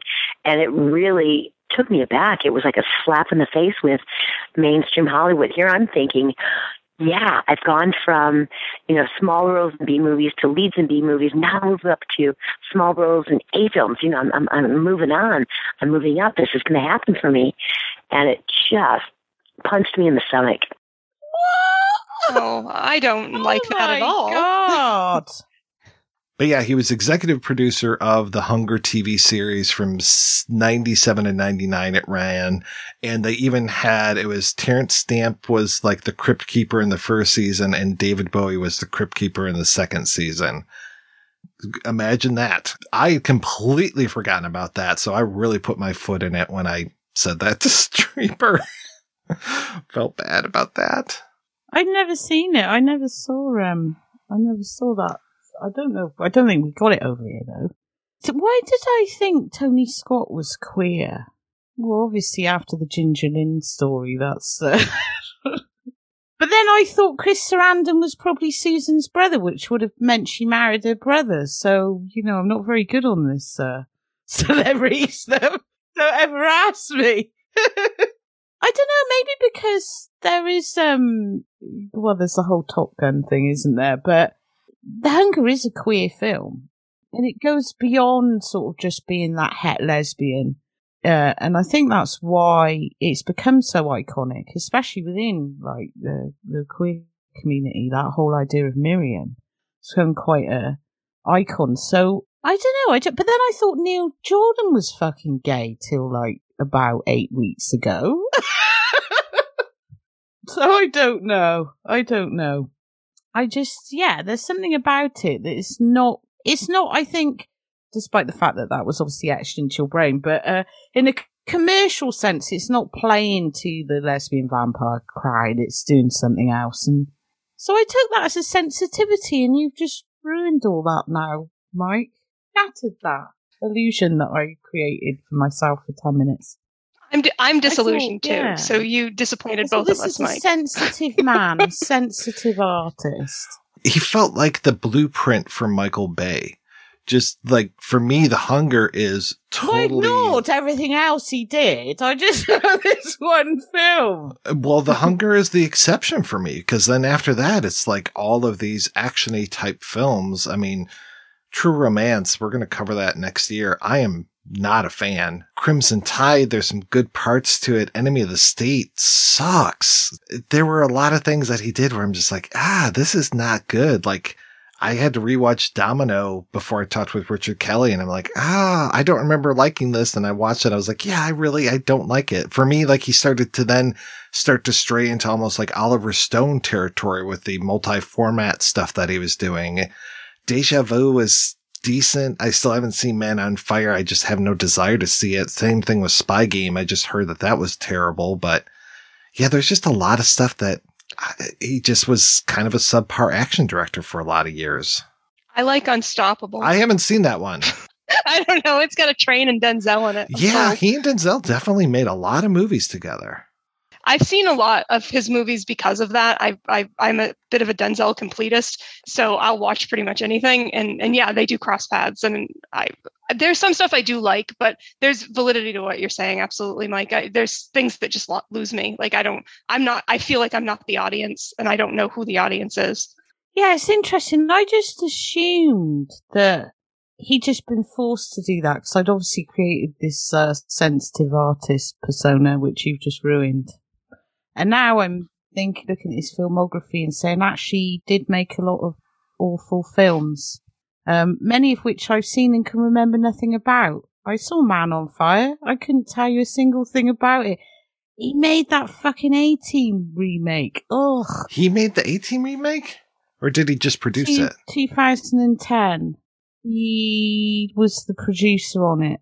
He brought that into the uh, into the universe. I mean, he directed one of my favorite films. He directed The Last Boy Scout, which I love a lot, but that's about it. You know, there weren't a lot of films. Like, pretty much for me, it's The Hunger, Last Boy Scout, and then I'd be hard pressed to make maybe Deja Vu, maybe Crimson Tide up there. It sounds like I have to see Unstoppable. I don't know if I'm advocating for that. I'm just saying I like, I enjoy it. it, one thing I do have to say that I like about him, you know, you, when we mentioned Denzel, he definitely had a lot of very strong African American roles. You know, things like The Fan with Wesley Snipes or, you know, even Enemy of the State using Will Smith, you know, so that was nice that he was able to do that. And it wasn't just all white people all the time. I mean, you can't get more whiter than Days of Thunder. Well, you know, try and resurrect his reputation slightly. I can't get over the Polaroids, man. That's just, ugh, that's just gross. I still love the film though. I'll just have to separate it in my head. rewatching it, I was as taken with this as I'd ever been and was just really impressed with this. And I'm so glad that we were able to talk about it. Yeah, I think it's. I do think even though a lot of people see it as iconic now, it's still quite underrated. Especially within the 80s stuff, everyone's like all over the Lost. I mean, I love the fucking Lost Boys, but everyone's all over the Near Dark or the Lost Boys, and then it's like the Hunger, like, like kind of just at the side. I feel like people know what it is more now, and I feel like people it's on lists and people talk about it. But then when you when you actually like people haven't a lot of people haven't seen it, and I and I don't know what that is. It may be because of those initial bad reviews or the, the being labeled as too artsy or or vague or whatever. But I like like I think Kat, you said at the beginning, like if you if it's been a while since you saw it, go back and see it because it might hit different now. I think it's a really rewarding film, and I'm glad I gave it another chance later on. I just, just mm. don't think I was ready for it in my teens. I wanted boobs and blood and slashes and action and all the usual vampire stuff, you know? So some existential philosophical piece on the meaning of life and death. I was not ready for that at all. And then after that opening, when it just settles down, I thought the whole film was David Bowie in the waiting rooms. I'm really surprised that this doesn't have a better release out there. That the commentary that we are talking about was released in 2004 for the DVD. I don't think there's any other extras that are out there for this. Again, it's just been really ignored. I don't know if that's licensing or if it's something to do with the music, maybe. Which music, music heavy films always have an issue. I, I don't know what the problem is with that. You think someone like Shout Factory would have at least done it? I haven't just gushed about how much I love Catherine Deneuve this episode and talked about how gorgeous she is, but I think I've done that enough because every single time she's in something, I will just go on and on and on. I mean, Belle de Jour, Jesus Christ. And this is over 10 years later and she looks so beautiful. She looks almost as good today as she did back then. She, it looks like she is a vampire. She's incredible. I mean, I haven't seen all of her work. She's been in fucking loads of films, but she's like Isabelle Huppert. She just, I've never seen her in anything that I haven't 100% loved. And, and another one like Sarandon, who is in some difficult roles, like the Cagna. The, mm-hmm. Makes strange choices. yeah, and yeah. she was like the typical, like, I guess Sarandon is slightly more, you know, she, she hasn't got that big sort of uh, model beauty sort of thing. But Ne- Deneuve was like the French stereotype. She could have been like Bardot, but she was working with Buñuel and doing all this like weird art house, working with Marco Ferreri. She was still doing really, even in recent years, working with uh, Francois Ozon. And she is, she is just a force of nature, an absolute force of nature, that woman. All right, let's go ahead and take another break and we're going to play a preview for next week's show.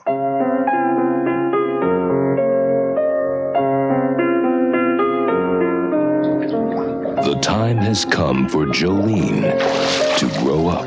I'm not 12 years old anymore. No, you're not.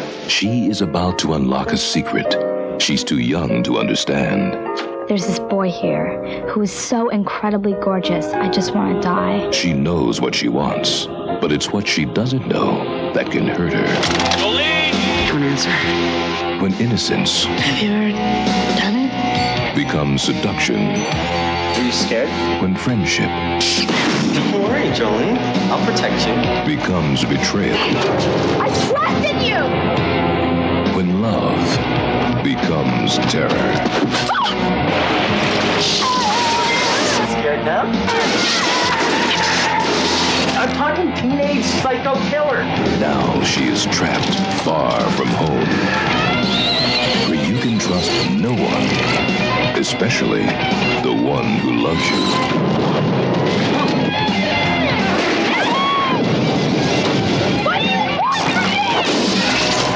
Drew Barrymore, far from home.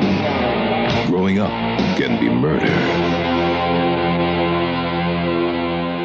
That's right. We are kicking off Noirvember 2022 with a look at Far From Home. Until then, I want to thank this week's co-hosts, Christine and Kat. So, Christine, what's the latest with you? writing things on the internet, writing about movies. Uh, you can follow me on Twitter and, and see those writing things. Uh, it's xteen underscore makepeace. Uh, you know, just keep them busy. And Kat, what's going on in your world? My Jean Rollin documentary is prem. It's just played at Strasbourg Festival. Um, it did Fantasia as well. It did Fright Fest in London.